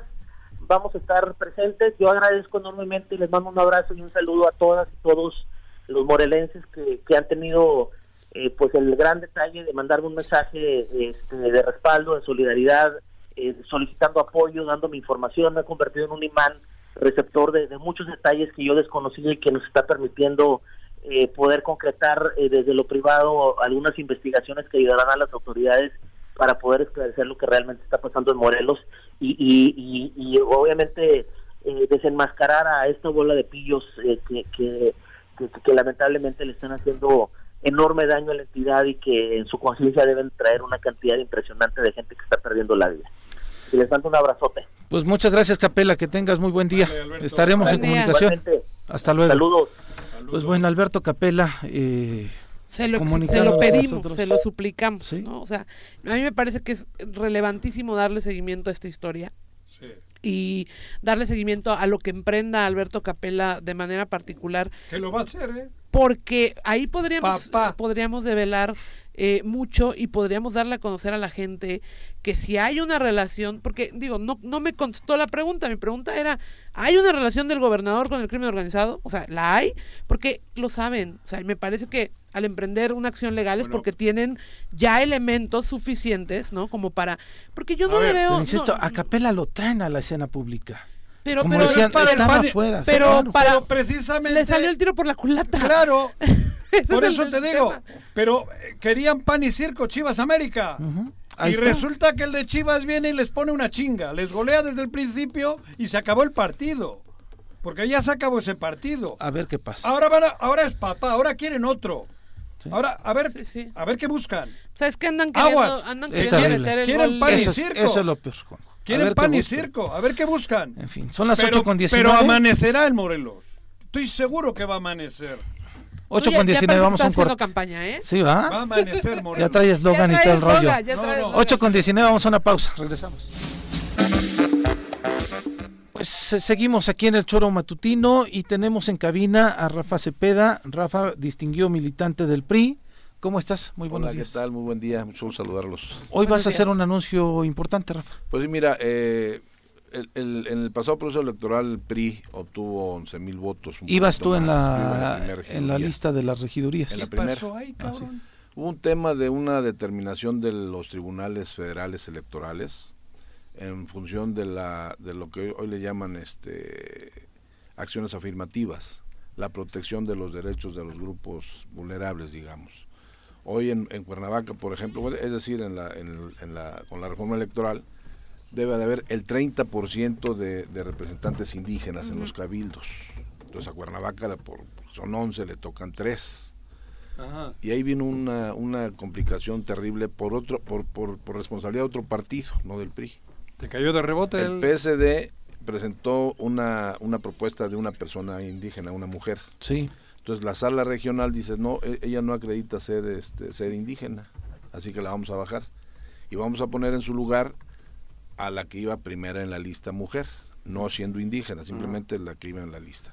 Y el Y factor dicen, y indígena vamos, a, pasan... y vamos a revisar el otro partido que tenga menos votos en el orden, Ah. y ese es el PRI.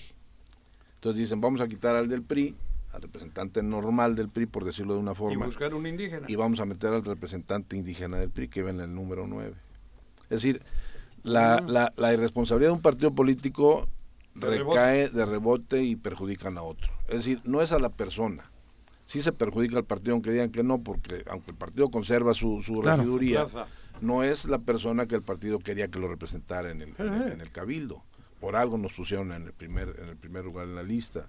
Por algo la gente, mucha gente votó por el partido, quizá porque porque iba a Sí, amigo sumaría, Rafa Cepeda en la lista, ¿no? aportarías votos. Seguramente que sí. Sí, El, tema es una crítica a la legislación, una crítica a la determinación del tribunal.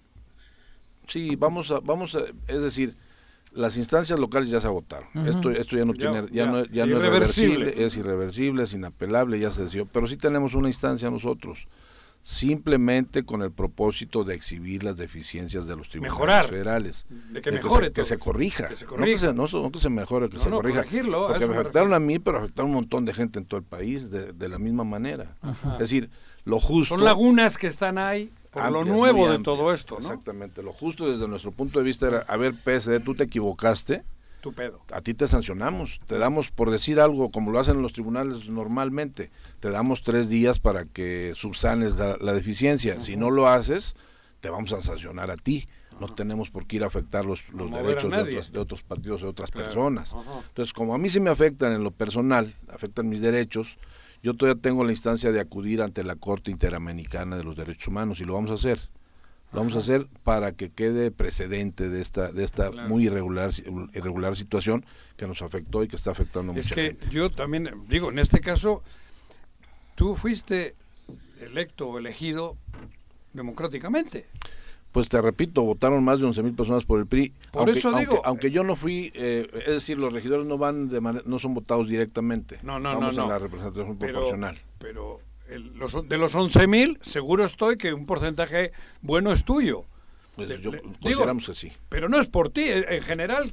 Si vas a la regiduría uno, tú habrás hecho campaña, habrás luchado para que tu partido gane, ¿no? Así es, así es. Entonces yo ahí es- estoy de acuerdo contigo. A mí me sorprende esa movida.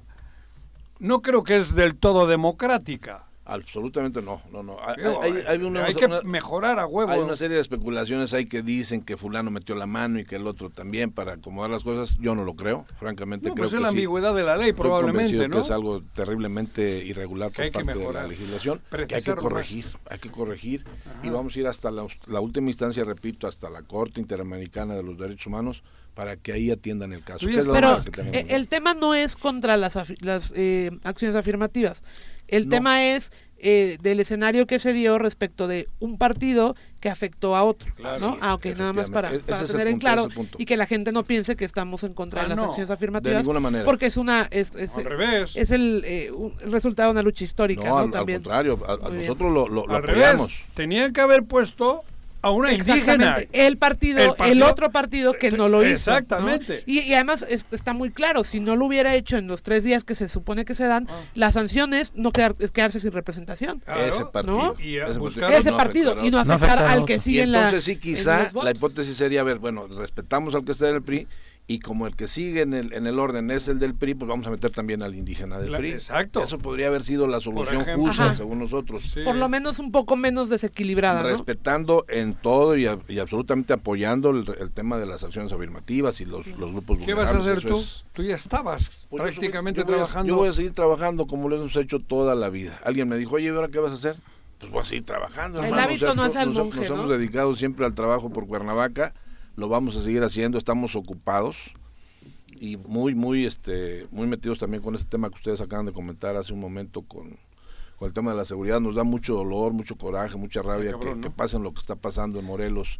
eh, por culpa de, de- de grupos que están peleando ahí y que la ciudadanía estamos en medio, estamos afectados. Ahí tu partido Niños también que tendrá que, hacer tendrá que abrir la bocota, ¿no? Pues mira, eh, yo siempre Digo. he sido, yo siempre he sido pertenecido a un partido político, pero también siempre he sido ciudadano más, antes que todo. Desde mi punto de vista Muy es bien. primero la sociedad, Ajá. después los partidos políticos, Sí, después bueno. los grupos y al último los intereses personales. Entonces, primero la sociedad y estamos del lado de la sociedad y vamos a seguir trabajando por la sociedad de Cuernavaca y le tendemos la mano a, a- a las autoridades ahora que, que están en funciones, A las al actuales. Y al Cabildo en, en pleno Cuernavaca, Ah. que sepan que somos ciudadanos y que estaremos abiertos siempre apoyando, desde luego, en todo momento, las acciones que hagan a favor de la ciudad, a favor de Cuernavaca. En otro, pues seguramente no, no apoyaríamos. Y en, y en la otra vía, en la vía política electoral, acudirás a las instancias este, de derechos humanos para que se vea, se analice, vaya, una reflexión sobre la forma en cómo los tribunales reparten las eh, regidurías. Es que fíjate, Pepe, es, es, es incongruente y yo diría en todo caso, pues sabes qué, ya, qué, qué caso tiene que haya elecciones.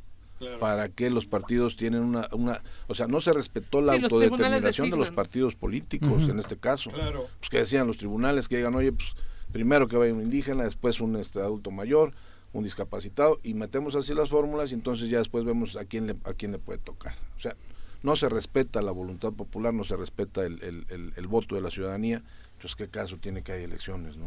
Pues, pues Rafa, muchas gracias por estar con nosotros. bonita, tiene rueda, de prensa. A las 10 de la mañana. Tendrá una rueda de prensa a las 10 de la mañana. Muchas gracias por la Muchas gracias, Rafa. A ti. Este, pues bueno, vamos a una pausa, vamos a hacer un corte para poder regresar a lo que resta esta última media hora de El Choro Matutino.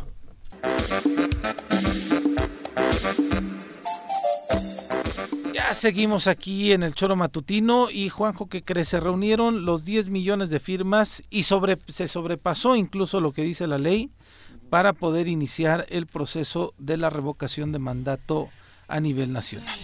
Bueno, joder. No entiendo a veces el, la- cómo se llama esto republicano. ¿Cómo le dicen? El, el- el- el- Espíritu el republicano. espíritu- no, no entiendo. ¿Por qué? O sea, allí sí y aquí no. Ah, bueno, ese es la, la- No, el no, otro pero contexto. es Sí, que claro. no es otro contexto. O sea, te puedes echar al rey y no al duque. Sí, no, no puedes este, No, bueno, ir pero, tras el pero presidente, porque pero el no. rey, porque el rey, en este caso el presidente, ha hecho toda una campaña publicitaria Sí. en torno a lo que no es una revocación, No, no. sino una ratificación Bueno, de pero, mandato. pero la ley. Porque lo no, que no. quiere es aumentar su popularidad y Eh, eso le ayuda. Bueno, pero la ley va tal popularidad. Por eso, pero la ley va a estar con ese con esa misión que probablemente Pues diga- no. pero la ley ahí va a estar. Bueno, ahí tienes la posibilidad de, de utilizarla cuando tú quieras. A ver, A ver, Yo, yo sí a- a- creo que no, la la revocación ley de va a mandato es quedar. importante. Es un pero antecedente. no es una revocación. Ah, no, O sea, ah, en este momento no, es porque la gente de está... revocación, Sí, claro. Porque uno, sí, la gente está a favor. Dos, él sabe perfectamente que tiene los números para que se convierta en una ratificación de Bueno, mandato. pero Y en una en una campaña política Bueno, pero eh, ¿por qué en no lo medio hizo? de, pero de ¿por qué no lo hizo Peña políticas. Nieto? Pero da un precedente. Calderón, cabrón. A ver, es lo que te estoy diciendo, porque no hay ni tantita popularidad para levantar. Bueno, Aquí sí hay algo que levantar. pero va a quedar ahí. acá no, o sea, Pero, acá pero va a quedar como un instrumento a futuro. Pero. México es un- una ese es un república. Es un instrumento que existía y que nadie quiso tomar, que le faltaba instrumentarlo, lo hicieron para Andrés Manuel Sí, sí, sí. particularmente. Pero Pero, a, a ver, ver, el, el- el tema yo no quiero discutir si es para Andrés Manuel en esta, porque probablemente tengas tu razón, tonto no es, pero va a quedar ahí. Sí, claro. sí, por Va a quedar ahí. Y va a quedar como un Por instrumento supuesto. ¿Y por futuro que la sociedad lo puede Lo utilizar. que, lo que- lo que yo no entiendo es por qué no, ¿cuántos estados somos contando la Ciudad de México? 32. 32 y la ciudad, No, 32. ¿no? con la Ciudad de México. No, con la ciudad es otro.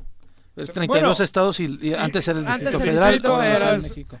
¿Por qué no para todos? Tendría que A ser ver, para ¿por qué no para todos?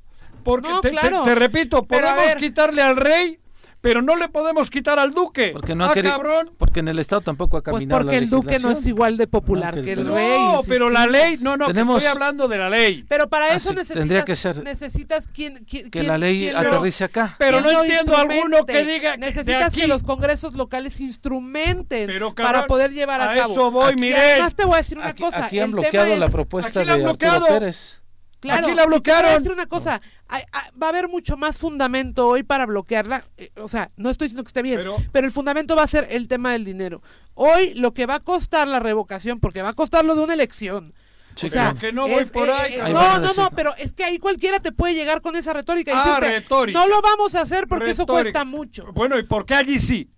Tendría que ser, tendría que ser para todos lados, pero Es que bueno. No encuentro lógica. Está el licenciado Jorge Alberto Muñoz Nájera, jefe de oficina de los subsidios en el IMSS Morelos, y vamos a hablar sobre el permiso COVID.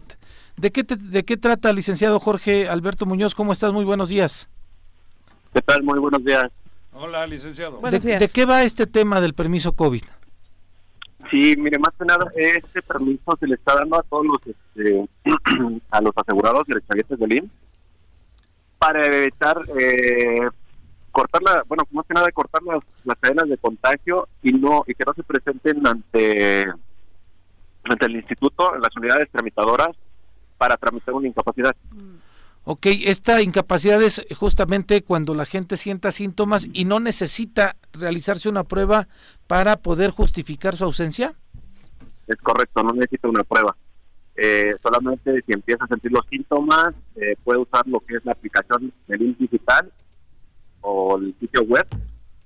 En automático se manda un cuestionario, eh, lo requisitas, eh, metes lo que es este, un correo electrónico, tu CUR, tu código postal, una cuenta bancaria y, en automático, si tienes lo que presenta, lo, lo, que es los síntomas, eh, lo que es el Omicron actualmente, te da el permiso COVID, que es una incapacidad de 5 a 7 días. Mencionan que se han otorgado 50.966 autorizaciones de permiso COVID del 10 de enero a la fecha. O sea, eh, la situación sí ha sido eh, pues recurrente y sí ha habido gente, derechohabientes, vaya del IMSS, que han recurrido a esta pues, posibilidad que les están otorgando. Sí, sí, este, mira, ahorita la, aplicación sí está eh, un poco saturada y es cosa de que el asegurado lo intente, porque ahorita las unidades eh, tienen muchas filas de los, los, los módulos respiratorios, este, no tienen conocimiento de ese permiso, entonces dicen, ah, pues vamos a, con el médico familiar para que nos inscriban la incapacidad. Pues no es necesario que se presenten a, con el médico familiar, desde la aplicación o el portal pueden conseguir la incapacidad. Es www.ims.gov.mx diagonal COVID-19 diagonal permiso. ¿Qué es lo que tienen que, que, subir? ¿Qué datos tienen que subir los derechohabientes? Eh, nada más es capturar su código postal, CUR, y ingresar una cuenta clave eh, para que nosotros podamos pagar el subsidio en esa cuenta. Y no, es necesario que, que anexen eh, una identificación o una prueba COVID negativo o positiva tienen que poner un correo electrónico y la cuenta clave interbancaria para recibir su pago correspondiente, Taber, también. Sí, es correcto. El pago de subsidio es eh, al 60% y ese permiso les llega a su correo electrónico para que ese, permiso lo presenten en su empresa. Y pues vaya, lo que recomiendas es que tengan paciencia porque la aplicación está saturada. Así es, sí es. más que nada estarlo intentando y y, tener la paciencia. Pues vaya, esta, esta pues vaya, eh, apertura que da el INF para que la gente no tenga que acudir a las instalaciones, no tenga que tomar una prueba COVID, es eh, desde luego para poder favorecer eh, la, la, situación de los trabajadores y las trabajadoras y desde luego también para no saturar las instalaciones del IMSS. ¿Estoy en lo correcto? Sí, y más que nada también para evitar las cadenas de contagio porque hacen las filas y no tienen lo que son las precauciones de la, de la sana distancia. Muy bien, ¿algún otro mensaje que quieras comentar, licenciado? Eh, pues no, este, invitarlos a que no salgan de casa y que usen la, aplicación para solicitar el permiso COVID y tienen los síntomas. Pues vaya, muchas gracias este Jorge por comunicarte con nosotros.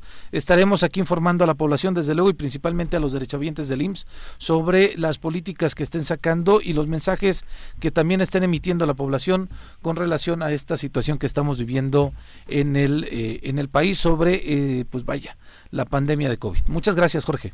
muchas gracias, saludos. Que tengas muy buen día. Mirel, muchas gracias. Te, nos tienes que ir. Sí, me voy, me voy. Tenemos por ahí una, reunión con autoridades de Movimiento Ciano, pero ah. pues nos vemos la próxima semana. Pues bueno, aquí estaremos. Un gusto, un gusto porque además la semana pasada tuviste ahí un inconveniente. Ah, ya sé, perdónenme. Este, con el vehículo, pero qué bueno que estuviste aquí con nosotros el día de Muchas gracias. Cuídate mucho, Mirel. Vale, Mirel. Y vamos a la equitación con Malboro. No existe una sensación de libertad igual a la que se siente montado en un caballo. Ahí aprendes que la fuerza se complementa con la nobleza y la lealtad. Conoce más sobre los fieles corceles con nuestro experto Alboro en nuestra sección Arrienda Suelta.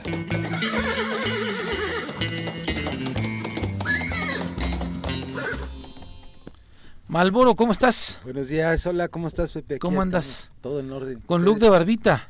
Ah, mira, ahora me dejé. Desde la semana pasada ya venías con look ya de barbita. traía un poquito de Para el frío, ¿no? Por el frío, Estamos haciendo Como a los caballos. Ah, van a ser. Ah, también, sí. en esta época le sale más pelo. Ah, ¿sí? sí. Para protección le Sale entre en María, sí, en Huichilac, sí, cabrón. Sí, se ponen más La naturaleza es maravillosa, ¿no? de la temporada. Sí, sí, pero digo, la naturaleza es maravillosa que ella misma le pero genera. Es verdad, ¿eh? Ajá. A todos los caballos allá arriba les crece una capita de pelo más, más que en el resto del año. porque además el frío está sabroso. Está, rico, ¿eh? está fuerte el frío. De Pero bueno, ¿de qué vamos a hablar, Malboro? Pues ahora quiero hablar aquí, este, el fin de semana platicábamos Juanjo y yo de en cuanto a los caballos garañones, ¿verdad? Sí. Y, pues quiero hacer un poquito de... ¿Qué es un caballo garañón? un caballo garañón pues es un caballo entero que no es castrado. Y un caballo entero realmente garañón se deja precisamente muchas veces para la reproducción.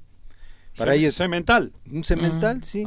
Entonces para ello pues para para dejar un caballo entero primordialmente se requiere que el caballo tenga cualidades físicas, cualidades para mí emocionales también importantes y, ¿Esas luego se transmiten en los genes? Sí, precisamente, Juanjo, es lo que platicábamos el otro día, que un caballo entero que se va a dejar para la reproducción, sus principales cualidades que tienen que ser son, son sus cualidades físicas en cuanto dentro de su raza. Estética estética y, y, y, sus y sus cómo decirlo emocionales. Sus cuestiones emocionales porque eso eso lo va a heredar el, caballo. El potro. El, el potrillo Los, los, los, regularmente.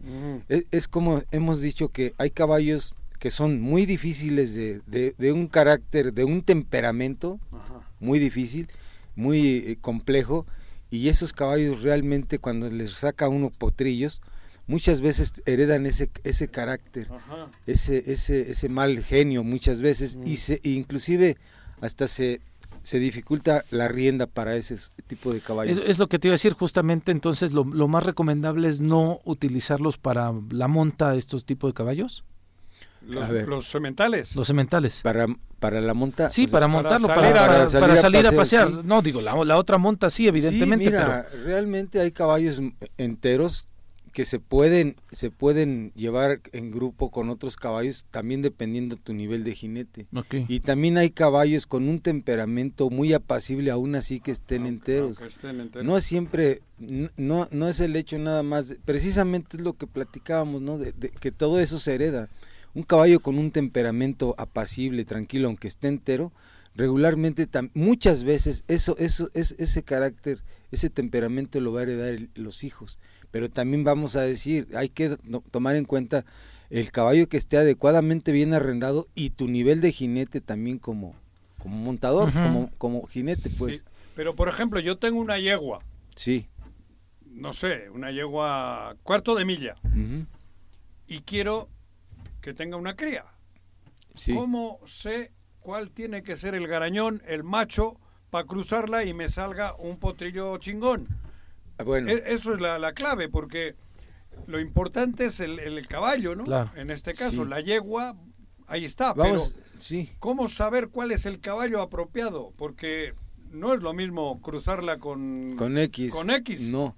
A ver, tú, tú tú, Juanjo, tienes una yegua a cuarto de milla, entonces quieres un, una yegua a cuarto de milla, te acercas a un lugar adecuado donde haya caballos, e inclusive los registros de los caballos muchas veces te indican la calidad del caballo y los, y los hijos que te puede dar. En el caso de los cuartos de milla, ahorita está muy de moda los caballos de trabajo, los caballos que se utilizan mucho en la, en la cuestión de la charrería que son caballos con un registro. Con unas características. características físicas que ya lo traen heredados de sus padres, de sus abuelos. Entonces, regularmente ese tipo, dices, yo quiero una yegua, tengo una cuarta milla y quiero un caballo de, línea de trabajo, de, de, charrería, pues entonces te acercas a las personas indicadas con el caballo adecuado y te van a recomendar, mira, este caballo trae estas cualidades, es hijo de tal caballo, y estamos hablando de líneas, ¿no? De, de líneas de caballos de trabajo. Entonces, ahí tú arrimas tu yegua, le van a echar el caballo y, y, y, y, propiamente la idea es de que saque las cualidades y las características del padre. Por eso, Ajá. tú ahora tienes dos o tres garañones. Tenemos tres garañones. Tres garañones de diferentes razas, diríamos. Sí. Esos ya los tienes, o sea, para ti son es buenos o simplemente porque son garañones ya los, los vas a cruzar con con quien quiera cruzarlo. Mira, en este Tú caso... garantizas con esos tres... Digo, el caso tuyo, por ejemplo, ahora, ¿no? Un, un, caso, vamos a hablar de... Un, tenemos un frisón, con una madre frisona pura de la línea Sport, que no son tan grandes, no son, son caballos... El frisón, el, el frisón Sport se hizo un poquito más chico del tamaño normal de un frisón grande, pero con las características de ser, de ser más resistente y más andador. ¿Me entiendes? Y entonces, esa, esa es la línea Frison Sport. Y después, eh, el, el, padre de ese potrillo, del hijo de la yegua que les comento, es un, es un frisón de la línea normal del caballo grande. Entonces, yo para mí es una excelente, bastante muy buena este mezcla de esos dos que al final es un frisón. Ese frisón está espectacular y además es dócil. Ajá, eh, era lo que te iba a decir. ¿Qué edad tiene? Tú lo, tiene, cumplió dos años ahora a principios de diciembre. O sea, con todo, pues. Ajá, está er, excelentemente bien conformado, con un carácter sumamente muy apacible. Realmente me encanta a mí el caballo para una reproducción. Digo, a comenzar con él. Sí, para, desde mi punto de vista personal se me hace un caballo adecuado. o sea, pero se necesita que una yegua También tiene que ser frisón. Ajá. Sí, lo mejor es que sea para, mantener la línea, ¿no? Sí, sí, sí. Si tú llevas una yegua frisona, pues claro que. Pero también las cruza con. Con cuarto, de milla. Y es, cuafrician, es el ¿no? sale un cuafrician. Un que está de moda, digo, y también salen buenos caballos. Ah, pues eh. hay un cuafrician que tenemos ahí, de Juanjo, de este Iraxeder, por cierto. Pues un caballo excelente, de muy buen temperamento, apacible, tranquilo. Tiene que ir el garañón con la yegua o, o, llevarte la yegua al garañón? ¿Cómo es eso para que...? Pues a veces este... O, no, importa. En los perros sí hay... Pues es más fácil de transportar que llevas al perro a la casa de la, de la, perra. A la perra, sí. Ajá, sí, normalmente. Sí, en este caso es como te arregles con el propietario. Pero no hay... Ajá, en su carácter de los, de los caballos. igual. ¿Sí? Sí, la monta es lo mismo, sí, exactamente. o sea, donde esté la yegua, llega el garañón y la monta. Yo en el caso de que me han arrimado yeguas para mi caballo, este, vamos a decir, tú me llevas tu yegua, este, más o menos le aplico una inyección para para que cuando el cal, para que no no para que entre en calor la yegua, simplemente que para que se supone que esté más fértil y sea más manifiesto el calor, la inyectamos el, el, día que manifiesta el calor la yegua le echamos el caballo, mm. dos tres días, nos esperamos 20 días posteriormente y ya detectamos si la yegua rechaza el caballo y ya, que, y ya te la llevas. Es lo que nosotros manejamos. O sea, tú la tienes a la yegua en tu... En mis caballerizas, ahí la 20 días. 20 días para ya asegurar. ¿En 20 días es donde, donde aseguras ya que la haya montado? Sí, cada 20 días presentan calor las Que la haya montado, no, que haya ah, quedado. Ah, cada 20 días. Ah, no, yo pensé que tenían que estar 20 días juntos. No, no, no. no, Dos, tres días y, luego esperas a ver si vuelve a entrar si vuelve a entrar en calor es que no quedó preñada. Y se lo volvemos a echar y a ver. Sí, así es. es para mí es una de las mejores maneras de, de, sacarle crías a un caballo. Entonces, ahora tienes tres. Ahorita tenemos, ah, pues hay un, un este paso fino, bonito, muy, muy bien conformado el caballo, de verdad, bonito, de buen carácter, un poquito medio rejego, pero de buen carácter. El, cuaco es un puro también y, y en este caso el, el frisoncito y, y, pues tenemos uno ahí este pues buen, más que buen caballo es este, no ese es buen caballo el, tejano. el tejano. Pues un buen caballo sí de buen carácter. El tejano qué raza es una línea de pues es una mezcla yo pienso que trae de lusitano como con portugués español algo ah, así realmente no. está bonito ese caballo. es una mezcla no es puro como los otros dos que hay. Si alguien quiere que ahora que tus caballos monten a sus llegas, ¿pueden también ir al rancho? Sí, claro. para eso también tenemos, en este caso vamos a empezar a, manejar ese, ese, servicio de caballos enteros.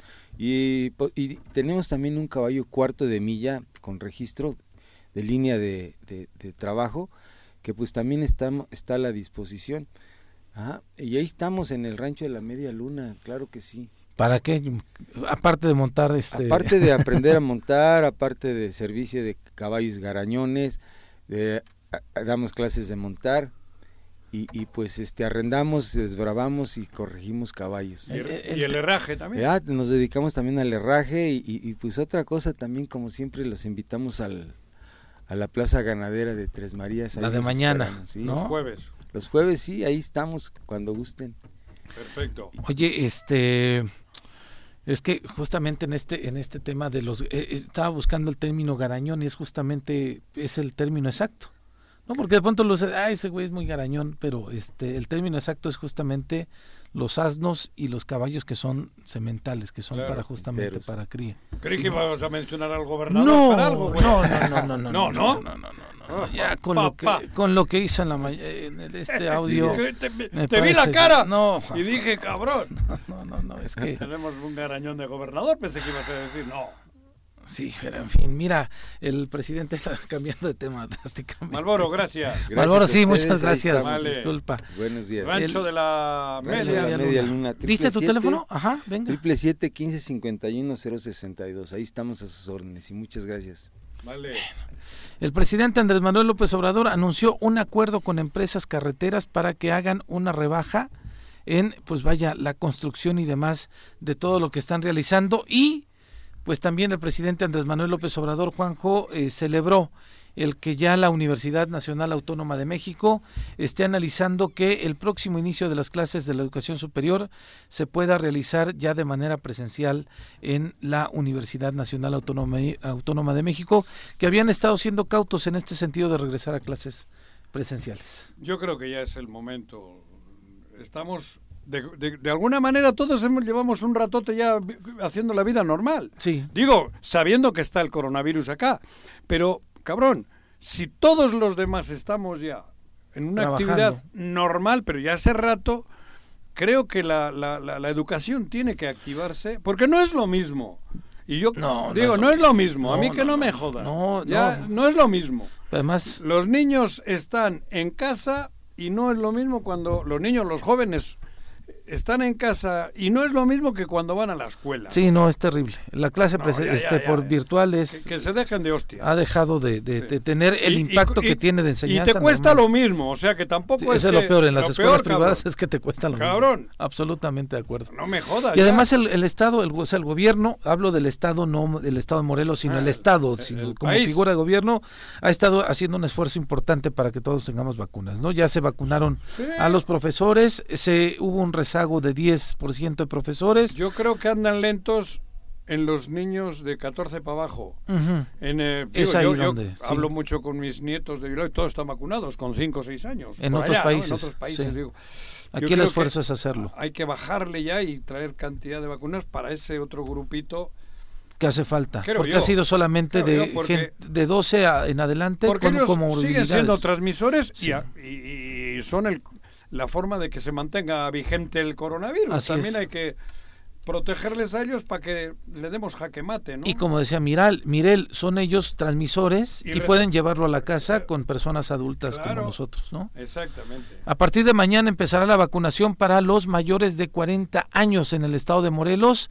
Vamos a empezar en Cuernavaca, entonces, pues si no se han registrado, que se meta la gente a la página para poder registrarse y poder vacunarse, porque además el trabajo que está haciendo desde la coordinación del IMSS en el estado de Morelos lo está haciendo de manera excepcional el doctor Van Dyck eh, y que pues además ha estado pues es uno de los funcionarios que le tenemos que aplaudir muy serio muy serio muy muy eficiente metido lo conozco. Sí. Y realmente está muy entregado y con mucho profesionalismo. Y tiene una capacidad. Somos afortunados. Sí, con en, él. Morelos de tener gente como, con la capacidad y la calidad de que tiene. Tiene una capacidad para informar. Ángel Bandir y para actuar. Para comunicar y para actuar. Tienes toda la razón. Sí, sí, sí, sí. está coordinando algo que es bien complicado. Bastante. Que, que además al inicio de la vacunación veíamos que si en ese ciclo iba, íbamos a tardar años. Sí años y podemos presumir que en el estado de Morelos... al principio calculé que me iban a vacunar con 79 años, güey. No. Sí, es que, es con el 66 ya tengo tres. El cálculo eran tres años, cuatro años para vacunar a toda la población. con una dosis, ¿eh? Sí, con una, cabrón. Ahorita ya podemos decir que al menos en Morelos el 85% tiene al menos una. Claro. Y el 70% de la población, dos. Y, ya el, nosotros tres. Ya íbamos ya por la por la tercera. Yo ya, ya mía me la metieron la vacuna. Qué bueno, Juanjo, que te metieron la vacuna. Sí, la vacuna solo. pero bueno. Hugo Eric intenta otras cosas, no, hombre. pero de momento. Bueno, va. Bueno, los medios de comunicación siguen teniendo el tema a tope. Otra vez otro reportaje de eh, Paget en Ciro Gómez Leiva el día de ayer. Y otra vez el tema de Morelos comentándose en el noticiero de Ciro Gómez Leiva el día de hoy. Y en el otro de este, de ¿cómo se llama? Que antes le puso una chinga cuando que en Polanco le dijo que se la pelaba. Ah, Paco Sea. Paco, de la Sea. Paco de la Sea. En imagen, televisión también. Ayer también le puso otra otro recordatorio le dio. Qué gacho. Y todos. Sí, pues es que desafortunadamente seguimos siendo nota menos aquí que el, que el que quiere ser gobernador controla todo. Menos aquí, cabrón. Y pero este tema del terrible. Papá. Terrible, Te faltó lo de papá. pero bueno, Reforma saca una nota en donde mencionan labora para Cuauhtémoc Blanco una persona ligada a los rojos y mencionan al titular de la eh, Defensoría Pública del Estado, que asumió este cargo desde que inició el gobierno de Cuauhtémoc Blanco, Antonio Mazarí, que aparecía desde el 2016 en una ficha en donde se le vinculaba directamente con el carrete. Y ahí está la foto del gobernador. Te digo, que tira gol y no se da cuenta que está en la portería suya, güey. No le informan completamente. Yo un autogol. Ha perdido la noción del área. En fin, pues Cree que está en la de enfrente y está en la suya. Terrible para el estado de Morelos. Autogoles todos. Terrible. Juanjo, gracias. Viri, recupérate Esperemos que, Viri esté ahora estaría ordeñando mis gallinas. Pero ¡Ah, cabrón! A la gente, muchas gracias que nos acompañó el día de hoy. Nos escuchamos mañana en el Choro Matutino.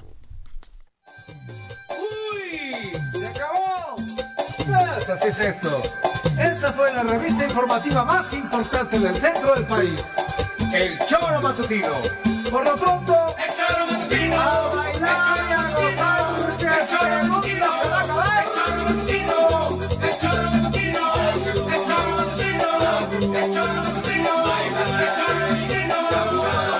Bájale que bájale que bájale.